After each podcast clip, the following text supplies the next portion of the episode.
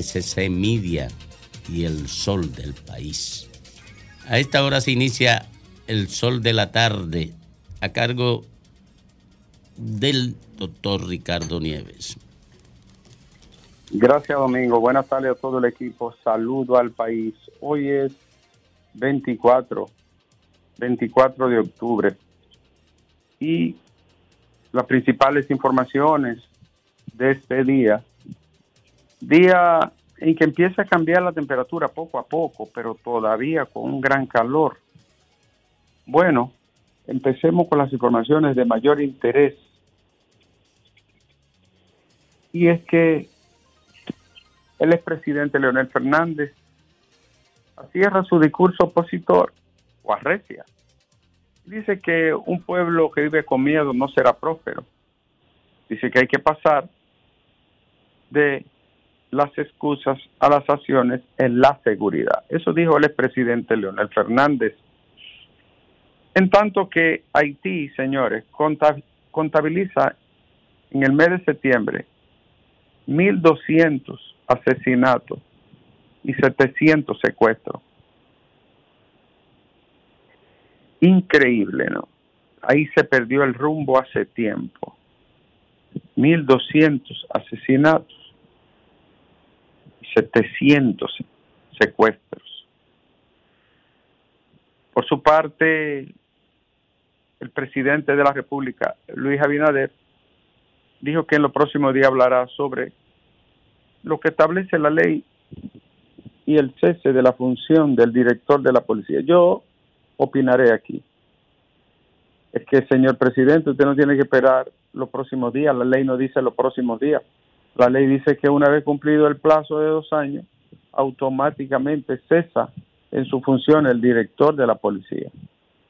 Y es una ley del año 2016, es la ley 590, orgánica de la Policía Nacional. Eh, no hay razones, motivos, no hay ninguna justificación para violentar la ley y no es gana de molestar. Es que en el pasado también decíamos lo mismo. Hubo un jefe de policía que se pasó con un año y tres meses. Sin necesidad, los, mandatarios copian los mismos modelos, la réplica de ponerse por encima de la norma del mandato constitucional del orden jurídico. No es, no es un asunto que obedezca en los próximos días. La ley es clara. Sencillamente, si cesó, cesó. Nada personal, es que es un asunto, nada personal contra el jefe de la policía. Es que es un asunto de que llegó al término y debe de ser cumplido el mandato de la norma. No es cuestión de excusas. Señores, eh, Haití ha dejado pasar mercancía ayer y hoy pero a partir de ayer Haití colocó inspectores de sus aduanas, dejaba pasar la mercancía, pero tenían que pagar impuestos. O sea, a ellos les ha servido de alguna manera para que el tráfico de mercancía sea regulado y de esta forma obtener el pago por las aduanas que, como se sabe, es muy bajo en ese país debido a la informalidad y a la falta de función de las aduanas en la República de Haití.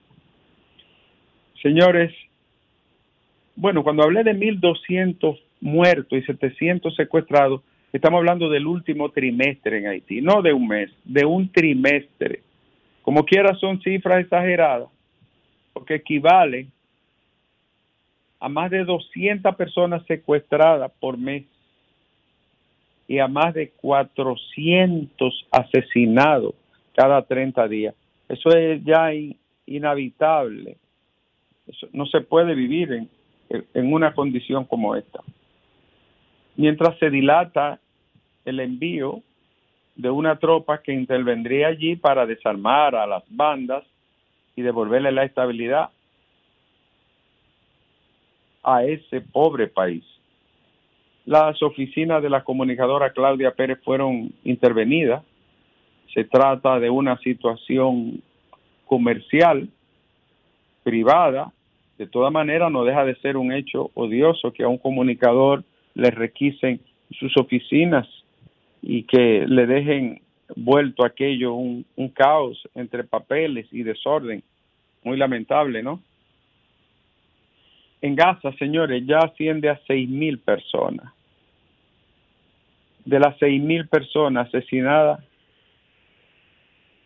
más de dos mil son mujeres y niños. Horrible, horripilante. Mujeres y niños pequeños, seis mil asesinados y poco más de 16 mil heridos. Alejandro, las,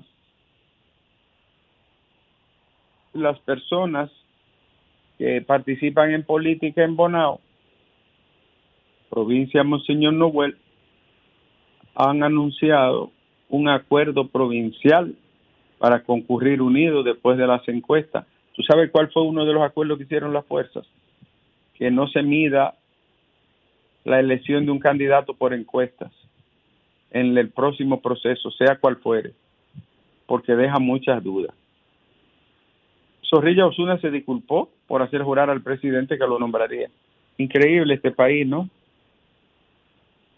Macondo, una, dice García Márquez, una vez tú entras Macondo, te será muy difícil salir. Y es verdad.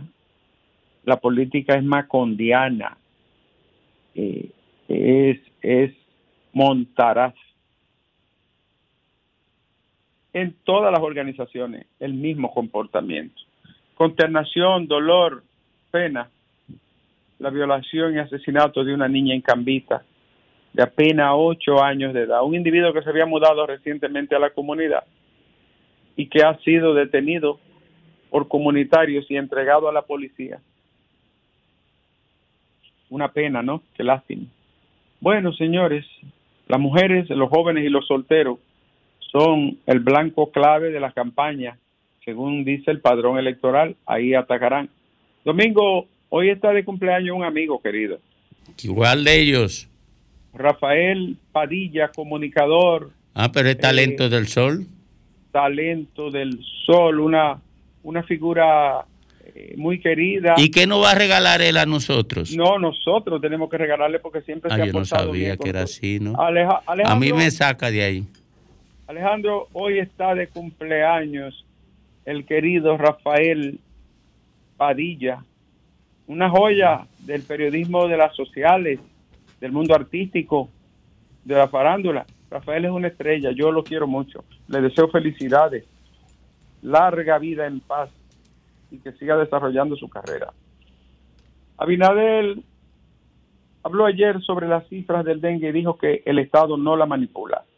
Los datos que se están dando, dijo el presidente, no se manipula. Dijo el presidente, perdón.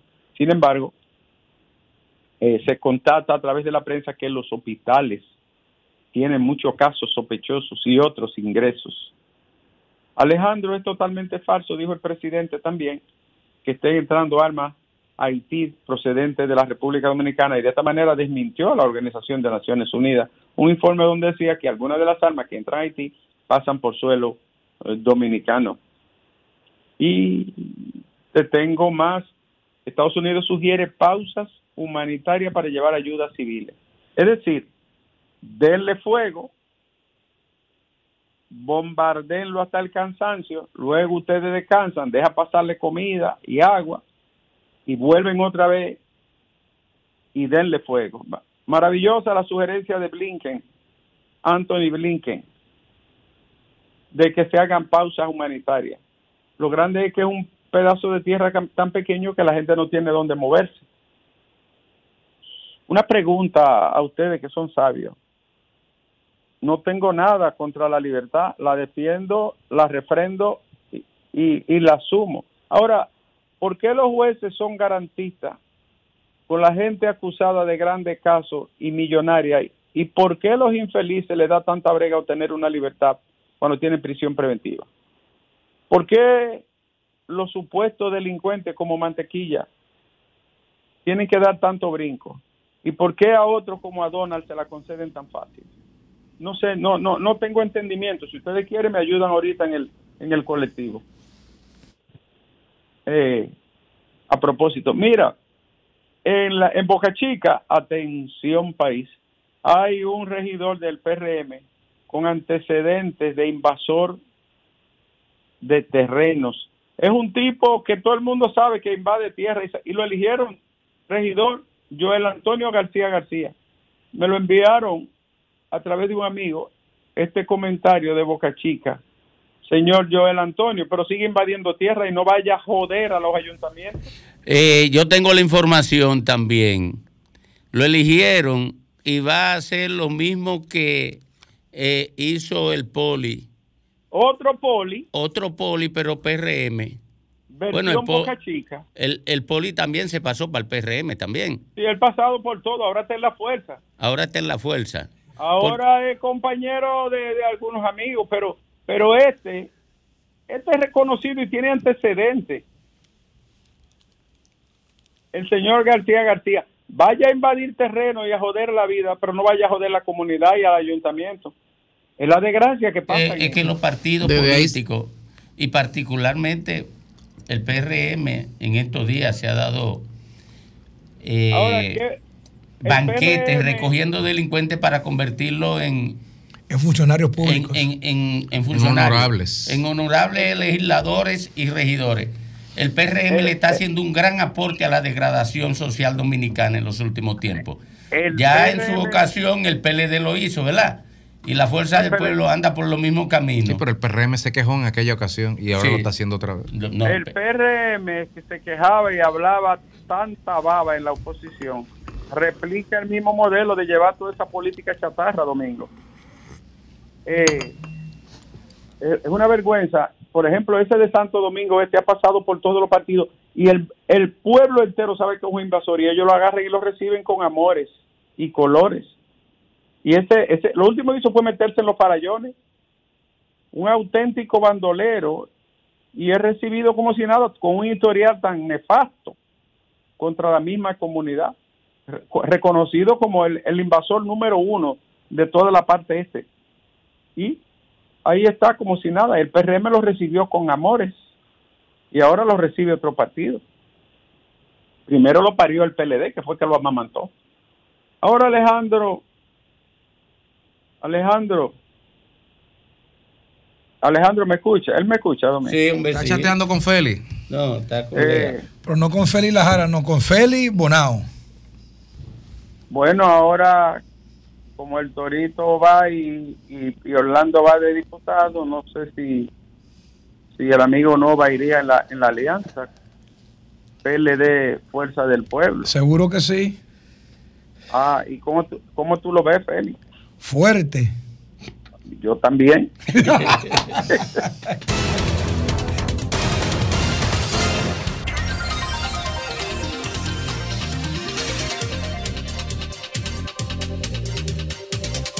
Bueno, retornamos, retornamos a los estudios del sol. Trece minutos completan las tres. Y hablamos con la gente ahora. Buenas tardes. Buenas tardes, Domingo. Hola. ¿Cómo está? ¿Y la salud cómo va, mi corazón? Yo estoy mejor que bien, gracias a Dios. Qué bueno, me alegro de corazón. Eh, Domingo. Sí. Diciendo yo que cuando tú tiras un huevo y se rompe, es difícil de pegarlo. Es difícil, ya sí. Ya Osuna ya no puede pegar ese huevo ya, porque los huevos cuando se rompen es difícil. Pero a Cerilla Zuna no le importa eso. No, ¿y qué le iba a importar a ese individuo? él, sabe, que eso le, le da resultado porque siempre habrá un partido que lo va a recibir. y cuando salga el PRM y vuelve el PLD, hace lo mismo con el PLD o con la fuerza del pueblo hace lo mismo porque ellos no son diferentes. domingo, porque, oye, oye, oye, Domingo, no vamos a mezclar la vaina con la otra cosa. Porque si usted vende una imagen, eh, usted tiene que mantener esa imagen. Porque mira, yo, yo, yo duré 16 años que en el PLD, y sigo en mi PLD, con mi altura, con mi dignidad, porque, y, y usted se cree que a mí me van a comprar por un pollo o un huevo. Bueno, aquí están comprando hasta por cácara de huevo. Buenas tardes. Buenas tardes, Domingo. Buenas tardes, Sol. Adelante. Dani González de New York. Domingo, Ey, mira, está, está pasando algo que yo, yo como dominicano me siento avergonzado de la justicia dominicana. Aquí en Estados Unidos, en Brooklyn, mayoritariamente, puedo a una bodega y lo, lo que dice que la justicia dominicana tiene el ATH preso, ATH 69, son muchachos artistas, que por ciento de Brooklyn, para sacarle dinero. Entonces, esa es la justicia independiente que tengamos ya, que aquí, aquí está desacreditada, que tienen esos muchachos presos por quitarle su dinero de él, que se ha ganado honradamente. Entonces, lo tiene tantos días presos. Entonces, eh, esa justicia, además, Jenny, Berenice, ¿qué es lo que ustedes hacen? Buenas tardes. Adelante. Sí, sí, buena, Domingo, ¿cómo estás? Todo bien, todo bien. Jorge Beltré de este lado. Domingo, ayer ustedes estaban comentando como que estoy nieve, como que Lionel no tiene calidad moral para hablar de narcotráfico. Y Lionel sí tiene calidad moral para hablar de narcotráfico. Yo no dije eso. Porque- no, pero está bien. Yo lo que dije fue lo siguiente, que él no, no debió buscarse ese pelotazo, No, y, no- y- y- y él no se buscó. Oye, eh, Domingo, ¿eh? pe- pero lo hice de una partida, de un nivel técnico. Y lo otro que dije fue que él andaba abrazado con Arturo del Tiempo y las dos cosas pero, son, pero, son- pero, pe- pero Lionel. pero no dije que él no tuviera calidad moral. Pero Lionel le traditó a Quirino. Que, que, que Hipólito lo- le construyó una. No, pero yo no estoy refiriéndome, yo no me refería No, a no, eso. pero yo, no, yo te digo porque, porque él tiene calidad moral. Ah, no, pues está bien, está bien. Pero no fue porque yo lo dije. No, no está bien, y me disculpa. Yo te lo digo porque él extraditó a Quirino que Hipólito le hizo una pista de aterrizaje. En el gobierno de Hipólito, Florian Falle andaba con una escolta más grande que la de él. En este gobierno hay diputados, hay alcaldes extraditados y tienen en la nómina para, para candidatearse diputados del narcotráfico, que ni el PLD ni la Fuerza del Pueblo tienen eso. Tú le puedes criticar, se le puede criticar lo que sea al PLD y a la Fuerza del Pueblo, pero no que tiene dirigente y miembro principal que financia campaña a su partido dentro de su organización política, tildado como narcotraficante. Y el PRM sí lo tiene. Buena, buena tarde. Buenas tardes. ¿Cómo estás, Domingo? Todo bien. ¿Cuánto tiempo? Eh, bienvenida. Gracias. Eh, Domingo y los otros que están ahí en el programa. Eh, yo vine, que a quien aprecio mucho en las redes. Eh, yo quiero decirles algo. Yo me siento sumamente triste de que nosotros hayamos entrado ya en el siglo XXI y avanzado en el siglo XXI y todavía estamos hablando de guerra, de asesinatos de esa manera tan horrorosa como está pasando en el Gaza. Yo no estoy a favor ni considero de un lado o de otro porque todos pertenecen a esa área y lo que se hizo en la Segunda Guerra Mundial de buscarle un espacio a la nación judía es algo que era entendible y era entendible en ese lugar. El problema que hay es que realmente no hay manera de convivir entre ellos. Hoy Palestina, que está siendo masacrada, pero que masacró un grupo Aló, Se nos fue, parece. se cayó. Pero ella está ahí todavía. No, yo Ah. estoy aquí. Adelante, sí, sigue. Que es una irresponsabilidad y hago casi un paralelo con Haití, que estén pidiéndole a los israelíes que entren a Gaza a matar a más. Porque aunque son palestinos, tienen una corriente muy extrema que los otros que son los atas no lo quieren. Pero lo mismo es que, por ejemplo, usted tiene que tener control de su población. La población tiene que identificarse por lo menos con su identidad, con lo que son entre ellos, porque no podemos seguir permitiendo que entonces vengan otros a resolver los problemas que nos corresponden a los pueblos como pueblo en de resolver sus problemas. Y es una barbaridad que estén llamando a que los israelíes se metan en Gaza para matar a, a palestinos que aunque sean extremistas, son palestinos. Es una irresponsabilidad. Gracias. Gracias a usted. Buenas tardes. Saludos para todos. Saludos. Oiga, yo quiero saber, yo vivo en el Edén, Colina del Edén tercero en Villa Mella. Yo me levanto a las 4 de la mañana todos los días. Yo soy vendedor, de sufro banano a los colmados. Y yo estoy sufriendo la vida del infierno aquí con la energía eléctrica. Es injusto, es injusto. No hay forma, Dios mío. Mi esposa me acaba de llamar ahora y me dice, Junior, dejar tirar el inversor porque, óyeme, se fue la luz a las 8 de la mañana, no ha regresado. Mis hijos no duermen, se tienen que ir a las 7 de la mañana a la escuela, no duermen, los mosquitos matándonos. Ahora yo salí de buscar 20 mil pesos prestados para comprar dos baterías, dos baterías porque están a 7 mil pesos, más los cables para instalarla, más, más el que te va a instalar el inversor, tú tienes que pagarlo. Entonces yo digo, Dios mío, será para que uno se muera. Ya yo no soporto, ya yo no aguanto. Qué vaina. Buenas tardes. Está peligroso el tema de la luz. Con respecto al programa de Haití, lo que pasa es que el gobierno toma una decisión y la decisión que toma el gobierno, el otro se lo encuentra mal, porque si es palo si boba y palo si no boba. ¿Y qué vamos a hacer? Buenas tardes. Adelante usted. Aló, buenas, Domingo. Adelante, mi querido. Víctor Moño para usted y mi saludo al equipo completo y a Ivonne. Gracias, Domingo. gracias. Todos los gobiernos hacen cosas buenas y todos los gobiernos hacen cosas malas.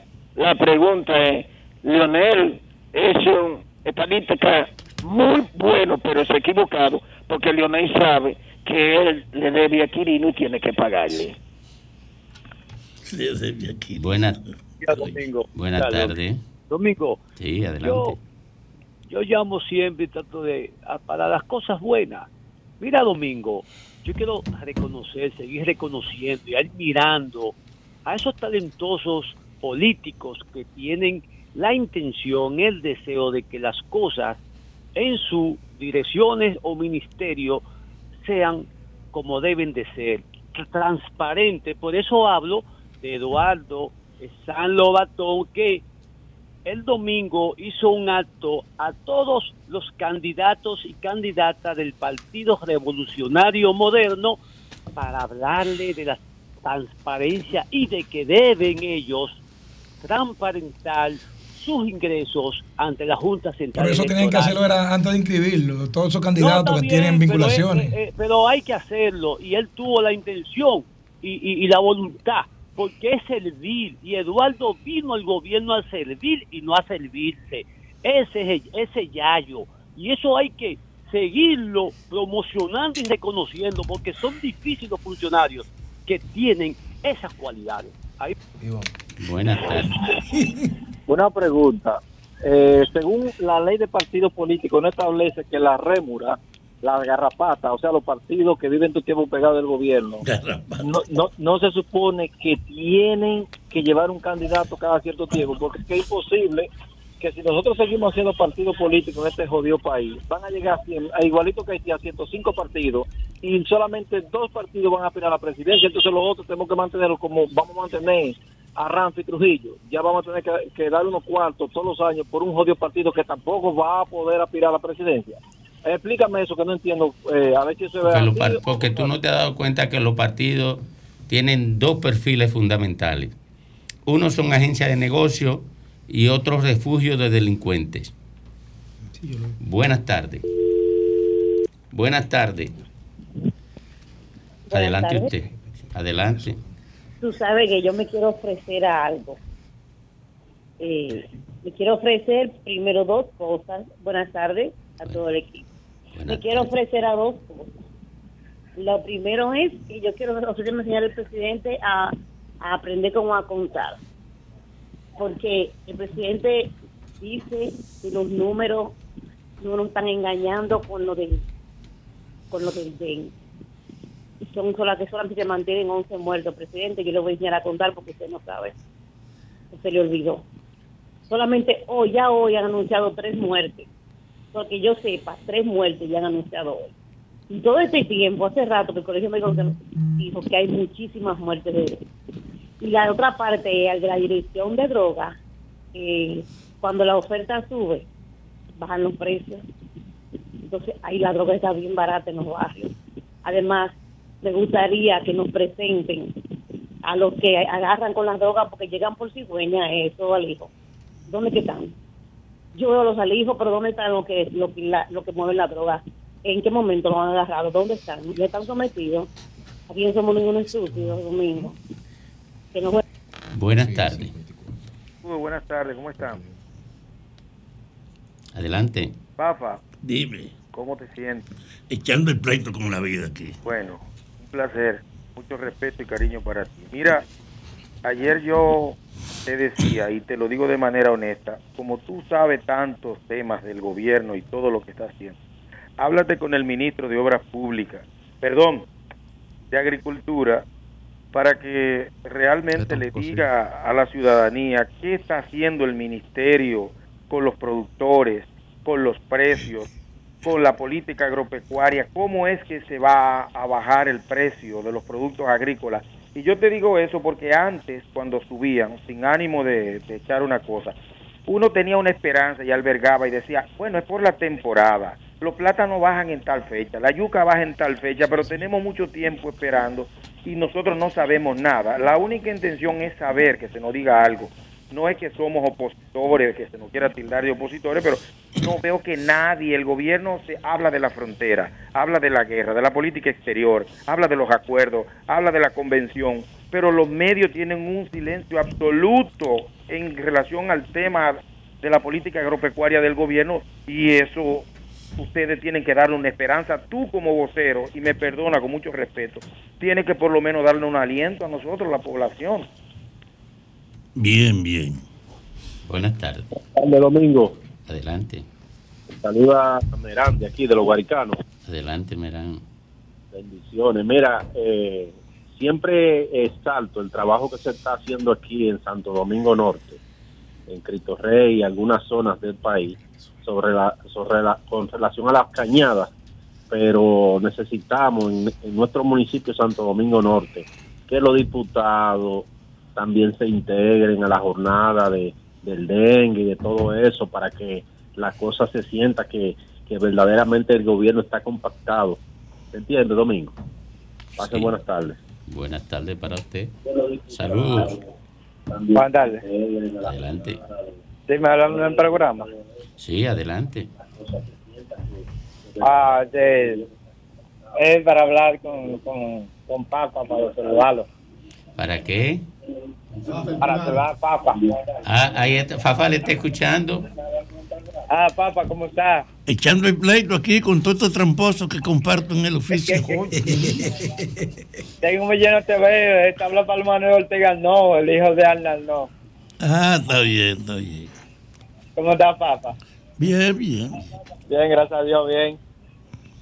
Déjame para saludarte, más. ¿Cómo? Ah, pero Fafa, bien. Fafa, Fafa. media, Ya, me- Fafa. Que vea. media hora para saludar.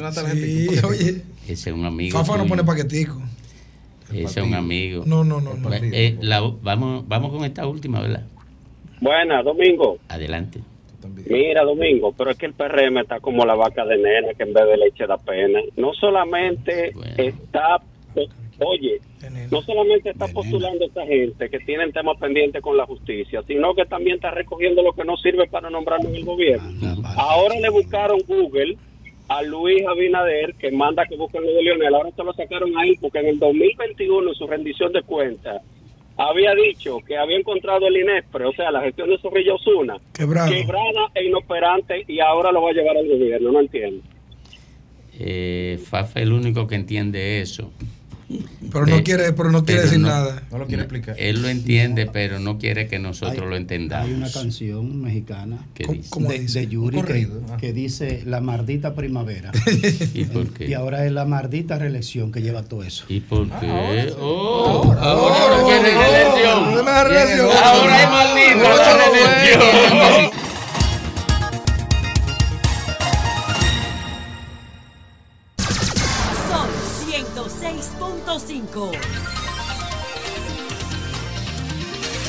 El equipo legal de José Ramón Peralta Fernández aseguró este martes que el ex funcionario es un preso sin causa y al margen de la ley, en virtud de que conforme a la legislación dominicana, para una persona ser reducida a prisión, es imprescindible la existencia de una apariencia de delito y de la participación de la persona en la comisión del mismo. Bueno, Peralta. En este caso no concurren ni una cosa ni la otra, dicen ellos. No, pero nada más le falta que le pongan ahí que, que el día que le varíen la, la medida de coerción, además de eso le den un ticket para un risor ahí para que se recupere de ese maltrato. Bueno, aprendan a ser pedientes. Pero sí, pero el tema no es un tema, el tema no es un tema de si es, si es inocente o si es culpable. Este no es Me un- imagino que es un tema de legalidad, que es un tema de qué corresponde en función de la ley, porque yo no creo que aquí ninguno seamos abogado, ni acusador, ni de defensa de nadie. Ahora bien, eh, si usted instrumenta un expediente, tiene que presentar una acusación y no querer jugar con los plazos mientras tiene una gente metido en la cárcel. El nombre de Peralta, lo, eh, ¿qué es lo lamentable de este caso, señores? Que siempre los ejemplos positivos llegan con los ricos, entonces la gente no lo entiende. Y como hay muchos pobres que tienen ese tipo de casos y nadie reclama, nadie dice, nadie dice nada, uno dice, no, porque entonces los ricos sí, los pobres no. Es que no importa. Una negación de justicia a un pobre, a un rico, es una negación de justicia. Al final de cuentas, y retomo la pregunta que hizo el doctor Nieves en su introito, donde precisamente señalaba eso, que él le causaba suspicacia, que siempre la justicia reflexionaba y cavilaba y digamos que se desdecía en el caso de los ricos. Que por qué los ricos sí son beneficiados, incluso de, de estos diálogos y de estos discursos de que la libertad, el estado natural del ser humano, pero con Garantísimo. 16 mil presos pobres no. Señor, el problema es que la pobreza revictimiza al pobre. El problema es que los ricos que presuntamente cometen actos de corrupción pueden contratar muy buenos Tienen más y acceso. caros abogados. Entonces, lo mejor, cuando usted puede contratar los mejores abogados, usted va a tener la mejor defensa. Y tú me dirás, y entonces los 15 mil presos de, con- de preventivos que están, y la mayoría por racimo de plátano, por pollo, por salami. Están como el coronel.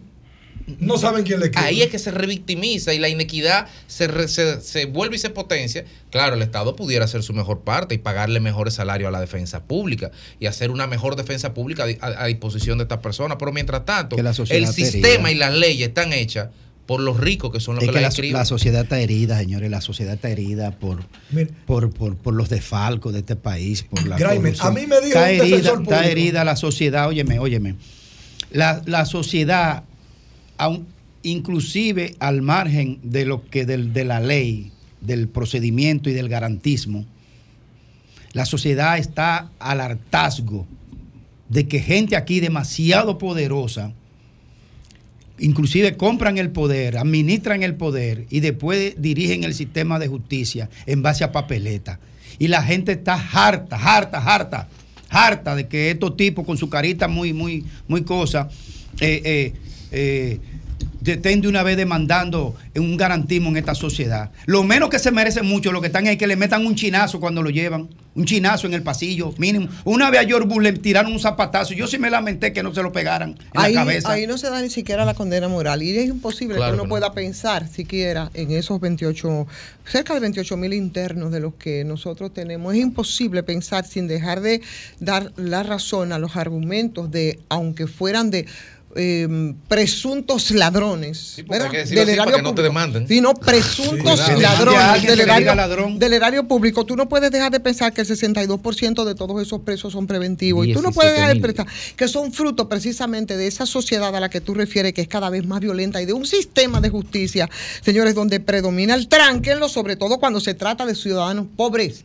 Porque no es que nadie pretenda que a todo el mundo lo tranque y que ese debe ser el ideal, sobre todo cuando está en, el, en la fase de prevención. Pero esos jodidos, ningunos ninguneados, como, como digo yo, eh, parafraseando a Eduardo Galeano, esos de verdad no tienen posibilidad de conseguir a nadie. Claro que no, ni un buen abogado que lo defienda, ni siquiera un abogado de oficio, porque son falencias de Y a la veces misma consiguen la orden de libertad y el propio Pero sistema eso- penitenciario No la ejecuta. No la ejecuta. Pero eso no ocurre. Eso, el problema es que eso no ocurre con los políticos, empresarios, ladrones, presuntos ladrones, perdón, presuntos ladrones. Muy presuntuosos. claro, que tienen Eso los sí. Mejores, tienen los más calificados juristas, porque esa es la verdad. Y eso lo van a defender hasta la muerte, eh, pidiendo que se cumpla con el debido proceso. Y está muy bien que cumplan con el debido proceso, pero a partir de esos presuntos ladrones, Ladronazo. yo creo que deberíamos entonces tomarlo como referencia para que No, se y el haga- sistema se de haga- justicia, lo que dijo Domingo ayer aquí, Domingo dijo algo demasiado. Hoy, hoy debería estarse remeniando una investigación en el sistema judicial. ¿Para qué sirve el- la porquería del Consejo de Justicia ese de- del Consejo Judicial? ¿es que se llama? El Consejo. Así mismo. Hay el superior judicial. Oh, lo que- sí. No, pero No, no, no el Consejo Ah, Nacional, el Consejo Judicial. el Consejo La de Justicia. inspectoría. La, La inspectoría General. Judicial. Hoy lo que dijo Domingo aquí ayer, de que una jueza se liquidó con 7 millones de dólares. Pero a ti se te olvidó cuando hubo un presidente. Pa- el caso Embraer. A ti se te olvidó cuando un presidente de la Suprema Corte de Justicia le dijo a una jueza en su despacho que devolviera el dinero del soborno. Así, ¿verdad? ¿Verdad entonces, que sí? entonces, en ¿Y definitiva. dónde está la jueza ejerciendo en- hoy? En No, tú- definitiva, la descargaron. Ejerciendo. No, en definitiva, el, que, el sello que tiene, el sello que tiene ese sistema de justicia que no está al margen de los procesos judiciales. Y condenar y llevar a la cárcel, señores, a un pobre diablo es muy fácil, es fácil. Pero una facilidad increíble. Condenar a un político ladrón, señores, eso es la cosa más complicada. Yo creo que, bueno. Nosotros tenemos una referencia, porque no debemos decir con ese absolutismo de muchos casos que sabemos de empresarios y gentes vinculadas al poder que simplemente las cosas se han echado a andar. Debemos recordar el caso Van Inter, yo creo que son de los pocos, ¿verdad? Aquí pocos pensaban. Pero porque no era un delito político, no era, era un delito- financiero y fue al sistema que quebró. Bien, bien, y pero estaba bueno, el fondo monetario, estaba el, ba- eh, el- el- el- estaban los norteamericanos Pero lo- y el BID con el tema de la ley monetaria y financiera Sí, detrás. Y había una serie de condicionamientos que había que ejecutar. Los norteamericanos fueron los que primero dieron la voz de alarma con el tema de los tucanos, porque aquí tampoco no sabíamos, ni nos hicimos los pentontos, Y ¿no? usted- y y nadie sabía nada. El grito, no porque les importara que ahí hubiera justicia, sino porque el negocio, en vez de dárselo a ellos, por la chulería que teníamos nosotros con Brasil o de Brecht y comparte, decidimos hacerlo con Brasil y ellos dieron la voz de alarma. Y algo ahí- ahí. Y ahí no pasó Como se buscó el problema Dilma Rousseff, el grave problema, la pendiente rebaladiza que comenzó Dilma Rousseff, se dio porque Brasil compró una amplia flotilla de armamentos que incluía aviones, una serie de, de una compra impresionante que la ganó Francia y no la ganó Estados Unidos.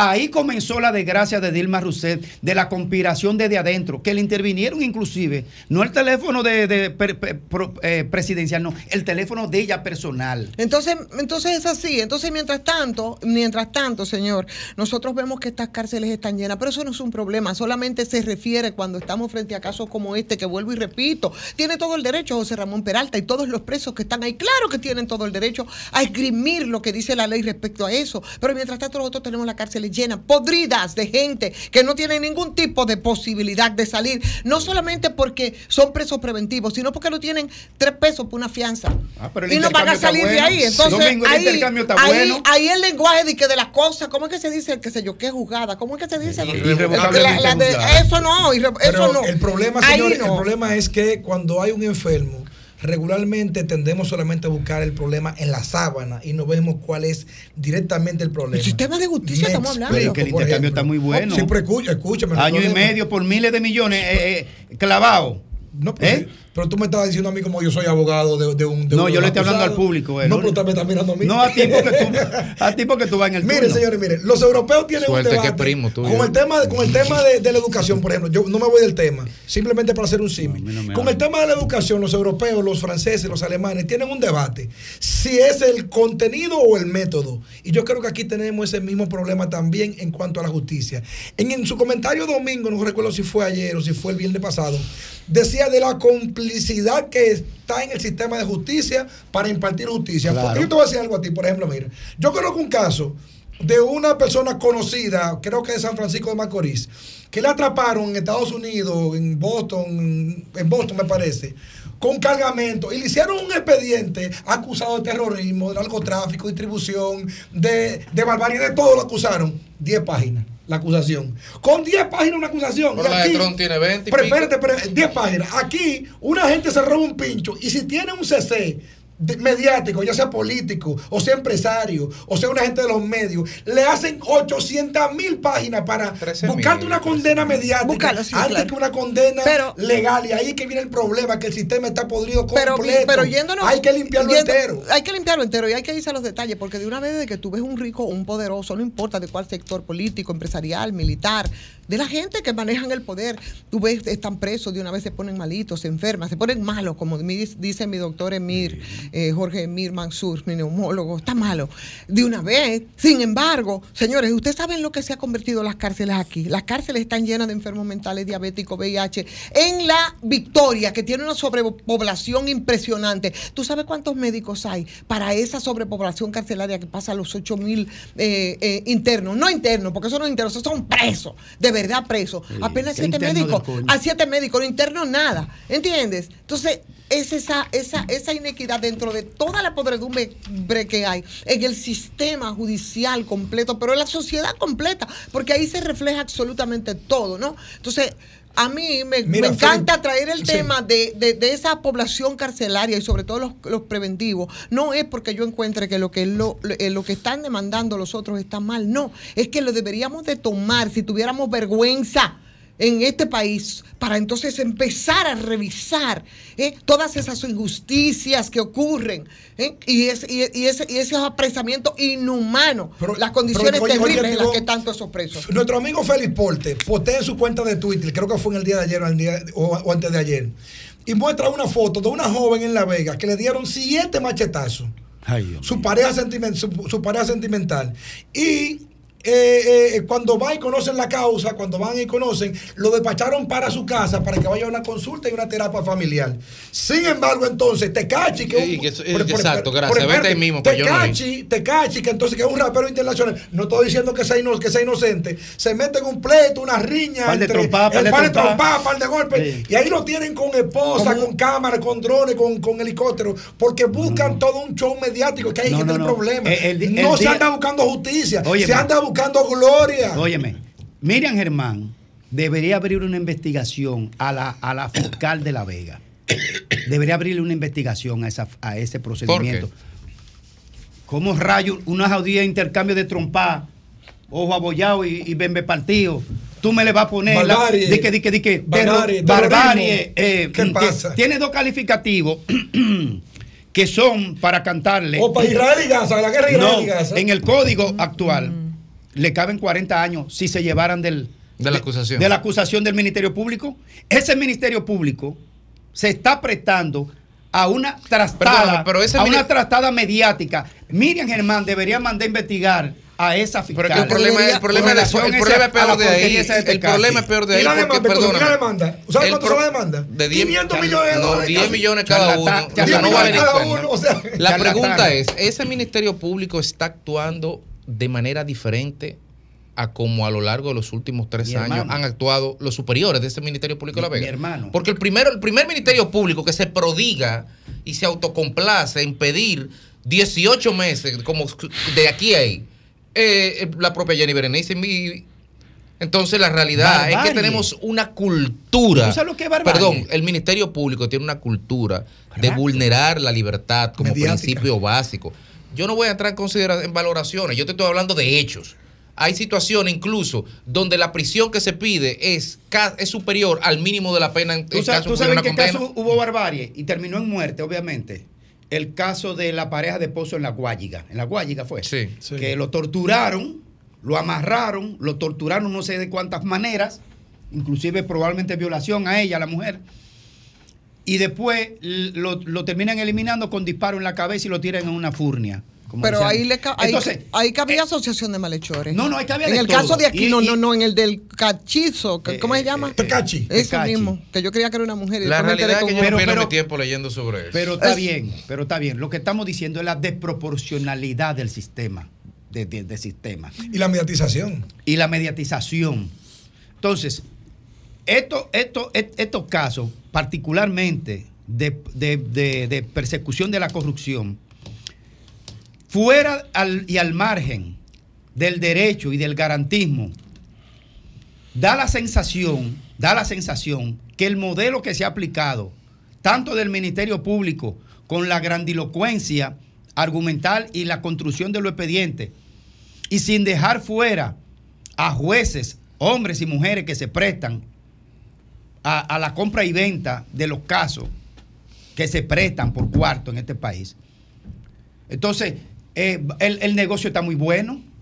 Usted se roba miles de millones de pesos y usted sabe que usted se va a pasar año y medio y ya se jodió el expediente, se cayó y no hay consecuencia más de ahí. Y, y, y año y medio es una cárcel, ciertamente, que para los estándares de vida de estos portentosos realmente debe ser muy incómodo.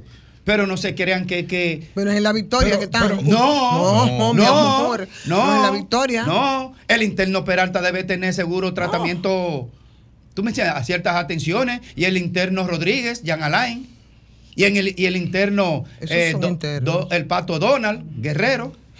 Entonces, Por eso que te digo. no, yo no tengo que ver con nada. Está la- es- es- es- es- eso que, esa expresión de toda esa Pero- libertad pero, Graeme, Graeme, a es, propósito- es- es lo que tiene la gente A propósito, de, a propósito de Donald, porque Es muy bueno aquí robar, estamos hablando sí. del tema en dos aristas, ¿verdad? La negación de justicia al pobre y la afirmación de la justicia al rico. Porque como decía Federico, hay un tema de que el rico tiene acceso a contratar buenos abogados. Por mí, el caso de Donald, sencillo. A Donald le dieron, mientras lo estaban investigando, 45 permisos para que salga del país. Hoy después cuando lo presentan ante un, ante, ante un juez, le piden dos años de dos años de prisión Porque nada más no es tema de fuga. hoy tú no le diste, y tú no le diste a esa no persona, a esa persona 45 permisos que para que salga más- fuera del país. que iba a hacer ¿Qué hizo dos años y medio. ¿Qué es lo que iba a hacer un año y medio entonces? Mira, Nada más no la fuga, Cuando las cosa. cosas se hacen mal, están llenas de contradicciones. Porque no se le puede aplicar lógica a lo que se hace retorcido. Mira qué es lo que pasa ahí. Yo tengo la sensación, y aquí especulo, de que el Ministerio Público está convencido de que lo único que le pagarán esa gente A la sociedad. a la sociedad son lo que pueda conseguirse en la prisión preventiva. Porque una vez suelto, lo único que ellos van a hacer es dilatar el proceso hasta poder conseguir la extinción de la persecución penal. Esa jueza que Mariano Germán le dijo, devuelve el dinero del soborno. ¿Ustedes quieren saber cómo terminó el proceso? ¿Cómo? Con la extinción, con la extinción de la persecución penal. Estuvo libre todo el tiempo, fue detenida, me parece, por 48 horas. Eh, con la extinción. Eso mismo ocurrió con el soborno de los tucanos, con la sobrevaluación de los tucanos, la extinción de la persecución penal. Pero, pero hay una cosa, Domingo. Recientemente no se aprobó. ¿Cuántos años tiene el Código Penal dando vuelta? No, no, pero yo no, Eh, Pero quiero, oye, yo no oye, quiero salirme pero- del no, tema. pero oye esto, yo- es para agregarle algo ahí. ¿Qué aprobaron los legisladores recientemente? Que se extingue en 10 años los casos de corrupción. Sí, pero está bien. Eso es parte Yo- de no, la... Yo lo que quiero explicarle a la gente es lo siguiente. ¿En qué consiste la táctica de variarle la medida de coerción? Un imputado libre no le preocupa, y eso lo saben todos los abogados, no le preocupa la, exten- la extensión del proceso. Con cuarto. Y con cuarto, garantizan incluso que los jueces le acepten todos los incidentes hasta conseguir que llegue el plazo de la extinción de la persecución penal. Todos esos casos de corrupción terminarán ahí. Ninguno serán sancionados porque los políticos pudrieron el sistema judicial para garantizarse impunidad. Y de eso se están beneficiando los empresarios también. Por eso, quien negocia el cambio de la medida de coerción de Donald Guerrero es un empresario con jueces de la Suprema Corte de Justicia. Y yo lo revelé ayer. Lo revelé ayer. Pero va en camino. Esas declaraciones de los abogados de José Ramón Peralta son igual que las declaraciones que ofreció el cabildero en Estados Unidos sobre el tema de la prisión preventiva para allanar el camino para sacar a, a- Donald Guerrero. Donald Guerrero ya está fuera. va para afuera José Ramón Peralta y le van a quitar la, la prisión domiciliaria a, a Gonzalo Castillo. Y todo eso, una complicidad entre los jueces por dinero, jueces por dinero, empresarios para garantizar la impunidad a los empresarios y políticos para garantizarse im- eh, impunidad unívoca, porque en todo ese proceso de desmantelamiento de los, de los casos están involucrados funcionarios del gobierno actual de Luis Abinader, porque los políticos tienen poca diferencia y no es ética la diferencia.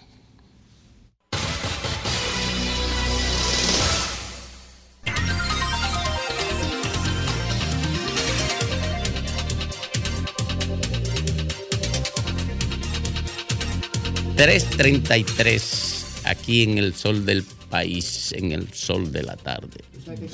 Sí, Domingo. ¿Qué pasó? No, no sabe lo que canta Tecachi. No. ¿Quién es Tecachi? ¿Eh? No. ¿Quién es Tecachi? Pero a propósito de, Te- a propósito de no Tecachi, tema de Tecachi. a propósito de Tecachi, otorgan libertad bajo fianza al rapero Tecachi.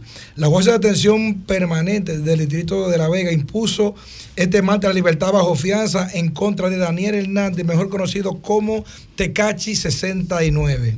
¿Ya saben? Miren, me llama un amigo y me precisa que la extinción penal para Wilda se, se dio, pero no para Francisco Arias Valera, que era su socio en lo denunciado. Y me precisa que ellos duraron dos meses presos. Eh, Bueno, duraron, el, el intercambio está viendo. du- duraron menos que Fafa, que nunca violó la ley. ¿Eh? Y duró cinco años A preso. chuchazo, y con chuchazo. Eh, eh, duraron ¿Eh? menos que Fafa, que nunca se robó nada, ni se metió en soborno. Bueno, pues Rafael Fafa Taveras a las 3.35 minutos. Bien. Yo estuve observándolo a ustedes en esta discusión con un reconocimiento a todo lo que ustedes hacen en torno a un desacuerdo, a una crítica a la conducta oficial en un tema tan serio como la justicia. Ustedes saben, y yo insisto en eso, que este gobierno llegó al poder diciendo el cambio que viene y ofreciéndose para modificar toda la herencia, para refundar el Estado. Y he dicho, ha sido limitado e insuficiente. Porque lo que ustedes estaban hablando del tribunal, yo viendo las instituciones, el gobierno le dio prioridad a la policía para darle una asistencia. Creó internamente una situación al subir del sueldo para que no fuera una excusa la precariedad del pago para que se justificara el negocio de ser policía. Creó no una escuela, sino un programa y un periodo mayor para formarlo de un año.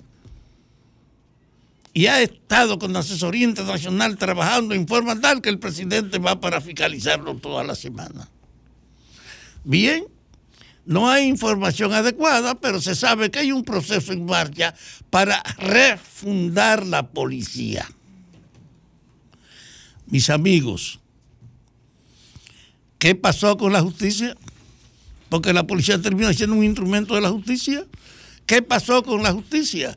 Que el presidente nombró tres fiscales para que le indicó se concentraran en la evaluación de los funcionarios que salían del poder y en establecer por primera vez un mecanismo de fiscalización de la administración de los fondos públicos y del poder de todas las autoridades. Siempre dije, muy buena medida, pero insuficiente. ¿Por qué? Porque toda la estructura de la policía, igual que la de los tribunales, estaba marcada por una experiencia de que este país la política es un medio para que quienes las ejercen lo aprovechen, donde no hay noción de ética, donde no hay sanción. Este es un país, y yo insisto, desde Pedro Santana hasta Trujillo, donde hubo una concentración en el poder de las autoridades como un- una parte del mercado. Salimos de Trujillo y no ha habido una reevaluación de la herencia ética, de ese comportamiento general de la política. La política está penetrada a todas las instancias de esa degradante herencia de que el que no aprovecha su cargo es un pendejo. Y eso es general. Entonces, un gobierno que dice que llega por un cambio para refundar el Estado, no ha actuado a tono con la demanda de esa promesa. Y ese hecho de nombrar tres fiscales en los jueces, mientras le dedica una atención especial a la policía, y ahora le incrementa el sueldo de las Fuerzas Armadas para iniciar también una revisión de ella, ¿qué hemos hecho con los jueces? Nada. Han puesto tres para el figureo y la imagen pública. E incluso los acusados bajo el cargo y las funciones de estos nuevos funcionarios comienzan a encontrar excusas y hasta la presunción de que quiere que se extinga el tiempo adecuado para hacerle juicio. La justicia está más podrida que la policía en el orden de que los jueces tienen tranquilamente una potestad para enjuiciar a acusados y entonces ahí vale mucho el capital que es capaz de defenderse, promover un valor y callar el impulso de un juez porque lo pagan. No es posible ignorar que aquí hay una degradación institucional que no es suficiente con lo que hacemos en la policía, aunque lo saludemos, y con lo que se quiere hacer con las Fuerzas Armadas. En educación hay una exigencia. Primero, un encubrimiento de las vagabunderías en la administración de los recursos de la educación, que está claro y como manejando la mata parte del presupuesto. No hay un solo proceso que ponga en evidencia que esos cuartos fueron mal administrados. Pero además hay un retraso porque estamos en la época de la inteligencia artificial, de que hay que reformar los maestros, que hay que cambiar los maestros, que hay que desarrollarlos para que estén a tono con las exigencias del nuevo tiempo. Y yo he dicho, el pasado no puede ser una guía, no es para que sigan haciendo lo que hacían, estamos obligados a una ruptura con ese pasado, bajo la demanda de la actualidad, que adecuar este funcionamiento del Estado para que sea transparente, para que no tenga impunidad, para que nadie pueda seguir beneficiándose como en el pasado. Es un desafío. Y usted ve ahora las elecciones y usted no oye ni siquiera una referencia a esto. Yo me estaba casi riendo con ustedes que están objetivamente tratando la decomposición de la justicia, pero no es un problema de una coyuntura, es la estructura del funcionamiento total de ese ministerio. Que no es verdad que tú puedes decir que nombrando tres funcionarios tú inicias el proceso de cambio. No, el gobierno se ha congelado en el tratamiento de la justicia. Y yo creo que hay que recabar una autoridad que permita efectivamente replantear el problema de nuestros jueces. Si hay que rehacerlo, policía, oye, los jueces son más caros y más peligrosos que la policía. Hay que hacer un esfuerzo por crear una atmósfera nueva, una formación y una supervigilancia sobre el ejercicio de la justicia. Eso no existe. Pero el presidente está en campaña y él resuelve el problema con ir a visitar y a poner en ejecución propuestas o hacer inauguraciones de casa o de algún edificio. Pero su compromiso real por ayudar a que este país cambie se ha quedado en el aire. Y cuando ustedes discutían ahorita la justicia, yo me dije, carajo, ¿qué es lo que tenemos que hacer para que pongamos en primer plano cambiar este país.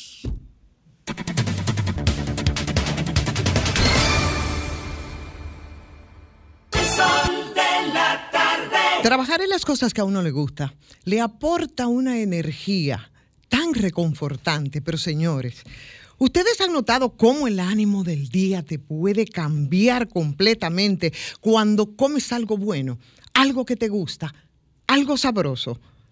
Pero eso se puede lograr. Caserío, señores. Cualquier día de la semana se vuelve más sabroso si le subes el sabor a tus días, pero con caserío. En la más interactiva, palabras de Pablo Maquini en Sol. Lo dijo el pasado sábado en Maquini para Color Visión el doctor Eduardo Jorge Prats. De ser la excepción, la prisión preventiva se ha convertido en la regla y todo porque los jueces, debido a la presión popular, las redes sociales, los medios y la preeminencia de una cultura autoritaria, entienden que sin preso no hay proceso. Para Eduardo Jorge, de poco ha servido la aprobación de un código procesal garantista que establece una duración máxima de los procesos. Para él, en los últimos años de gobierno, lo que se ha logrado es la igualdad ante el atropello que los poderosos y los ricos también sean sometidos a las mismas medidas de coerción anticonstitucionales. Eso dijo Jorge Prats y deploró que muchos crean que para que haya un juicio hay que convertir la cárcel en una sala de espera judicial para cuando el Estado tenga chance y haga un juicio. Termina la cita. Existe una alianza diabólica entre policías, Ministerio Público, prensa y redes sociales que no tiene adversarios porque a todo el que sale a argumentar en su contra lo acusan de opositor. Dijo Jorge Prats en Makini. Que siga el debate. La más interactiva presentó Palabras de Pablo Makini en Sol.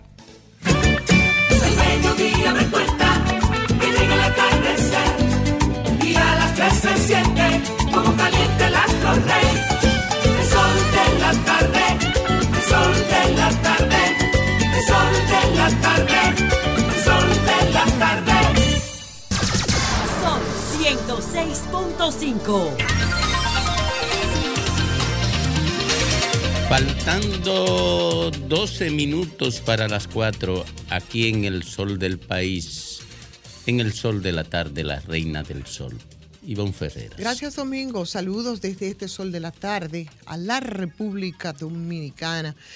Em, a mí siempre me ha obligado por la, por la profesión que tan orgullosamente yo he ejercido, que es el periodismo, una profesión digna en sí misma, cuando se hace con ética, con decencia y con el rigor que implica el periodismo. Mirar siempre el background, eso no lo, no lo enseñan en la academia, porque el background no solamente ubica y contextualiza, sino que de alguna forma también obliga a profundizar en los temas y en algunos casos. Y esto lo digo a propósito del el MAC que el día de ayer y la discusión eh, hubo a, través de los medios de comunicación por lo dicho por el expresidente Leonel Fernández respecto al director de la Dirección Nacional de Control de Drogas eh, respecto a su, a su gestión y a lo que ocurre con esto, que es un problema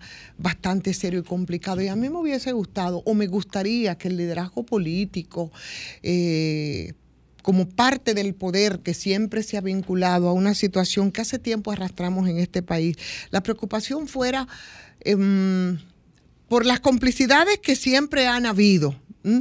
guardando distancia con la gestión ahora del el señor Cabrera Ulloa ante la, ante la DNCD, pero esas complicidades, incluso desde las instancias que han estado, han sido llamadas a perseguir el tema, no solamente del macro, sino del microtráfico, eh, y que siempre, siempre fue parte o ha sido parte con ese negocio, ese negocio que si ustedes nos recuerdan, y ahí vamos con el manejo del background, quedó graficada en algo que ya se nos olvidó a todos, pero que fue tan tan exponencial de lo que es el problema aquí, nada más que para decir, eh, para hablar sobre el tema del microtráfico.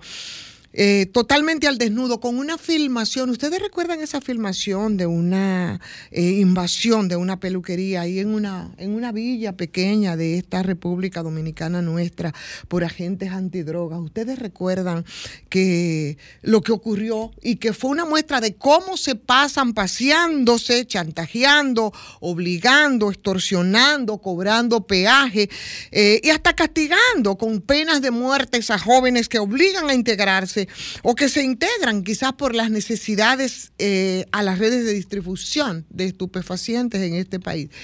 Eso es un tema que es de fondo. Eh, ese video fue demasiado elocuente. El tema en ese momento se hizo viral, ya hace un buen rato de esto. Es decir, que el tema de la droga, el tema del, micro- del microtráfico, el tráfico, que compete a ese mercado que es pequeño, interno, eh, a la delincuencia menor. Y a la mediana que son implantadas ahí en los barrios empobrecidos de, de- nuestro país con puntos de drogas, que son tutelados incluso por mandos medios y unidades de las bases o han sido, esa es la historia, de organismos que como la DNCD o el DICAM y también tienen su, su historia. eh, respecto al accionar, que es el órgano de la policía, que yo nunca entendí. ¿Para qué? Pero bueno, al final cuando vimos entonces muchas personas involucradas en, en- esto, con ese escándalo del DICAN, oficiales medios, agentes, por los principales beneficiarios de esto, o sea, ese nivel de esas redes, esas redes de tráfico de estupefacientes, que es una especie de, de derrame de un negocio que es muy superior y que corresponde al llamado macrotráfico aquí en este país y que incluye operaciones de los grandes carteles que son protegidos eh, por el poder establecido de todos los colores y de todas las estaturas. Poder político, poder empresarial, poder militar, para el lavado del dinero sucio con operaciones que son propias de Estados que son delincuentes y que bajo el manto de la impunidad han derivado desde hace mucho tiempo que no todavía, pienso yo, República Dominicana prácticamente en narcoestado. Y aquí nosotros nos hemos visto envueltos en situaciones tan complejas respecto a esto por la situación, eh, la posición geográfica que ocupamos, porque somos el puente para llevar droga no solo a Europa, sino también a Estados Unidos, que es uno de sus grandes mercados. Y cuando tú ves toda esa perversidad que hemos visto y no se nos puede olvidar de, de algunos de los organismos que son encargados de prevenir, de perseguir ese tipo de delincuencia, nos obliga a preguntarnos sobre el macrotráfico, cómo se ubica, cómo opera y cuál ha sido históricamente su asociación con el Estado. Y cuando digo con el Estado me refiero a muchos sectores de poder. Ese macrotráfico que se usa en el país aquí como puente efectivamente y que es la vertiente para un negocio que es súper millonario donde operan muchos sectores de poder. Ese que en algunos momentos incluso instituciones escoltan a los que son los dueños de ese negocio. Ese negocio en el que penetra hasta el cuerpo diplomático, ha penetrado en, en algún momento. Ese que nos hace recordar escándalos tan serios como los escándalos del cartel de Quirino, o por ejemplo la masacre de Paya de la que ya nadie se recuerda, o como fueron los casos de los capos de Figueroa Agosto, o de, o de Toño Leña, o de Arturo del Tiempo Márquez, o de Nelson Solano, el zar de la heroína en el Caribe. Yo estoy haciendo referencia a esto porque nosotros nos vamos estrenando de tiempo en tiempo con nuevos cárteles y con nuevos representantes de esos cárteles que después fue César el abusador y que quizás en este momento se están cosiendo nuevos eh, eh, eh, representantes de esto. Yo creo que esa debe- debería de ser la preocupación, no solamente de las actuales autoridades, sino de todo el liderazgo en sentido general. Y yo digo eso porque a mí me hubiese gustado... mm, en el caso del, expresidente Leonel Fernández, cuando hacía la referencia precisamente como políticos desbocados que son los políticos del patio y quieren de manera oportunista, ¿no? Ver un problema que es grande y que debería de convocar en otra dirección precisamente a ese liderazgo político. O sea, el expresidente, ¿cómo olvidó que en sus gestiones con luces, porque las tuvo, pero también con sombras en la dirigencia del Estado. Y parte de, las, de esas sombras en esos 12 años y parte de los errores fue precisamente la lucha y el combate al tema del, del narcotráfico que todavía permea la sociedad dominicana. Entonces a mí me gustaría que mucho más allá de cómo son movilizados en medio de la coyuntura política, ahora que precisamente en tiempos electoral hace recordar que nosotros tenemos serios problemas eh, como es el tema del narcotráfico y sobre todo el tema del microtráfico, olvidan esas estadísticas reveladoras de gestiones pasadas. Y refiero al caso del expresidente Fernández porque fue en medio y yo es como para ofenderse, que obligó incluso a que el actual incumbente de la DNCD, del que también habría muchas cosas que preguntar mucho más allá de que las cifras, según él, con estadísticas que están ahí, sobrepasan incluso a lo que fueron cuántos, dos, tres, cuatro, tres periodos de gestión del, del expresidente Fernández, dos del expresidente Medina, quizás un periodo de, de, de Hipólito Mejía en esas políticas antidroga, cómo le ha sobrepasado, ¿no? Y por supuesto, esas preguntas pudieran venir en la dirección precisamente, y escuchaba a un oyente que decía con mucha propiedad, eh, ¿qué pasa? Porque aquí nada más se intervienen, se intersectan, se, se, se agarra droga, pero nunca se presentan a los que trafican con las drogas. Pero ese no es el caso. El caso es que efectivamente Efectivamente, la comparación es válida, pero la preocupación debe ser mucho más profunda respecto a un país que desde hace mucho tiempo ha sido permeado por el tema del narco, del microtráfico y que en muchas ocasiones hemos estado a punto, así piquerita, de convertirnos en un narcoestado, porque se han enquistado dentro de sectores de poder de los que representan también esos mismos políticos que de manera coyuntural y por las ramas, simplemente en intervenciones populistas, no quieren tratar el tema y el problema de fondo. Entonces, yo creo que el problema es más que una coyuntura definitivamente es más que una coyuntura, sobre todo cuando se ha estado en el poder y se ha tenido la oportunidad de hacer un mejor papel respecto a un tema latente, peligroso y terrible que ha permeado muchos países de América Latina y de la que nosotros, desgraciadamente, hasta por la posición geográfica, siempre hemos estado en peligro y de los que han tenido mucho protagonismo también líderes políticos de este país. El asunto es más que eso presidente Fernández.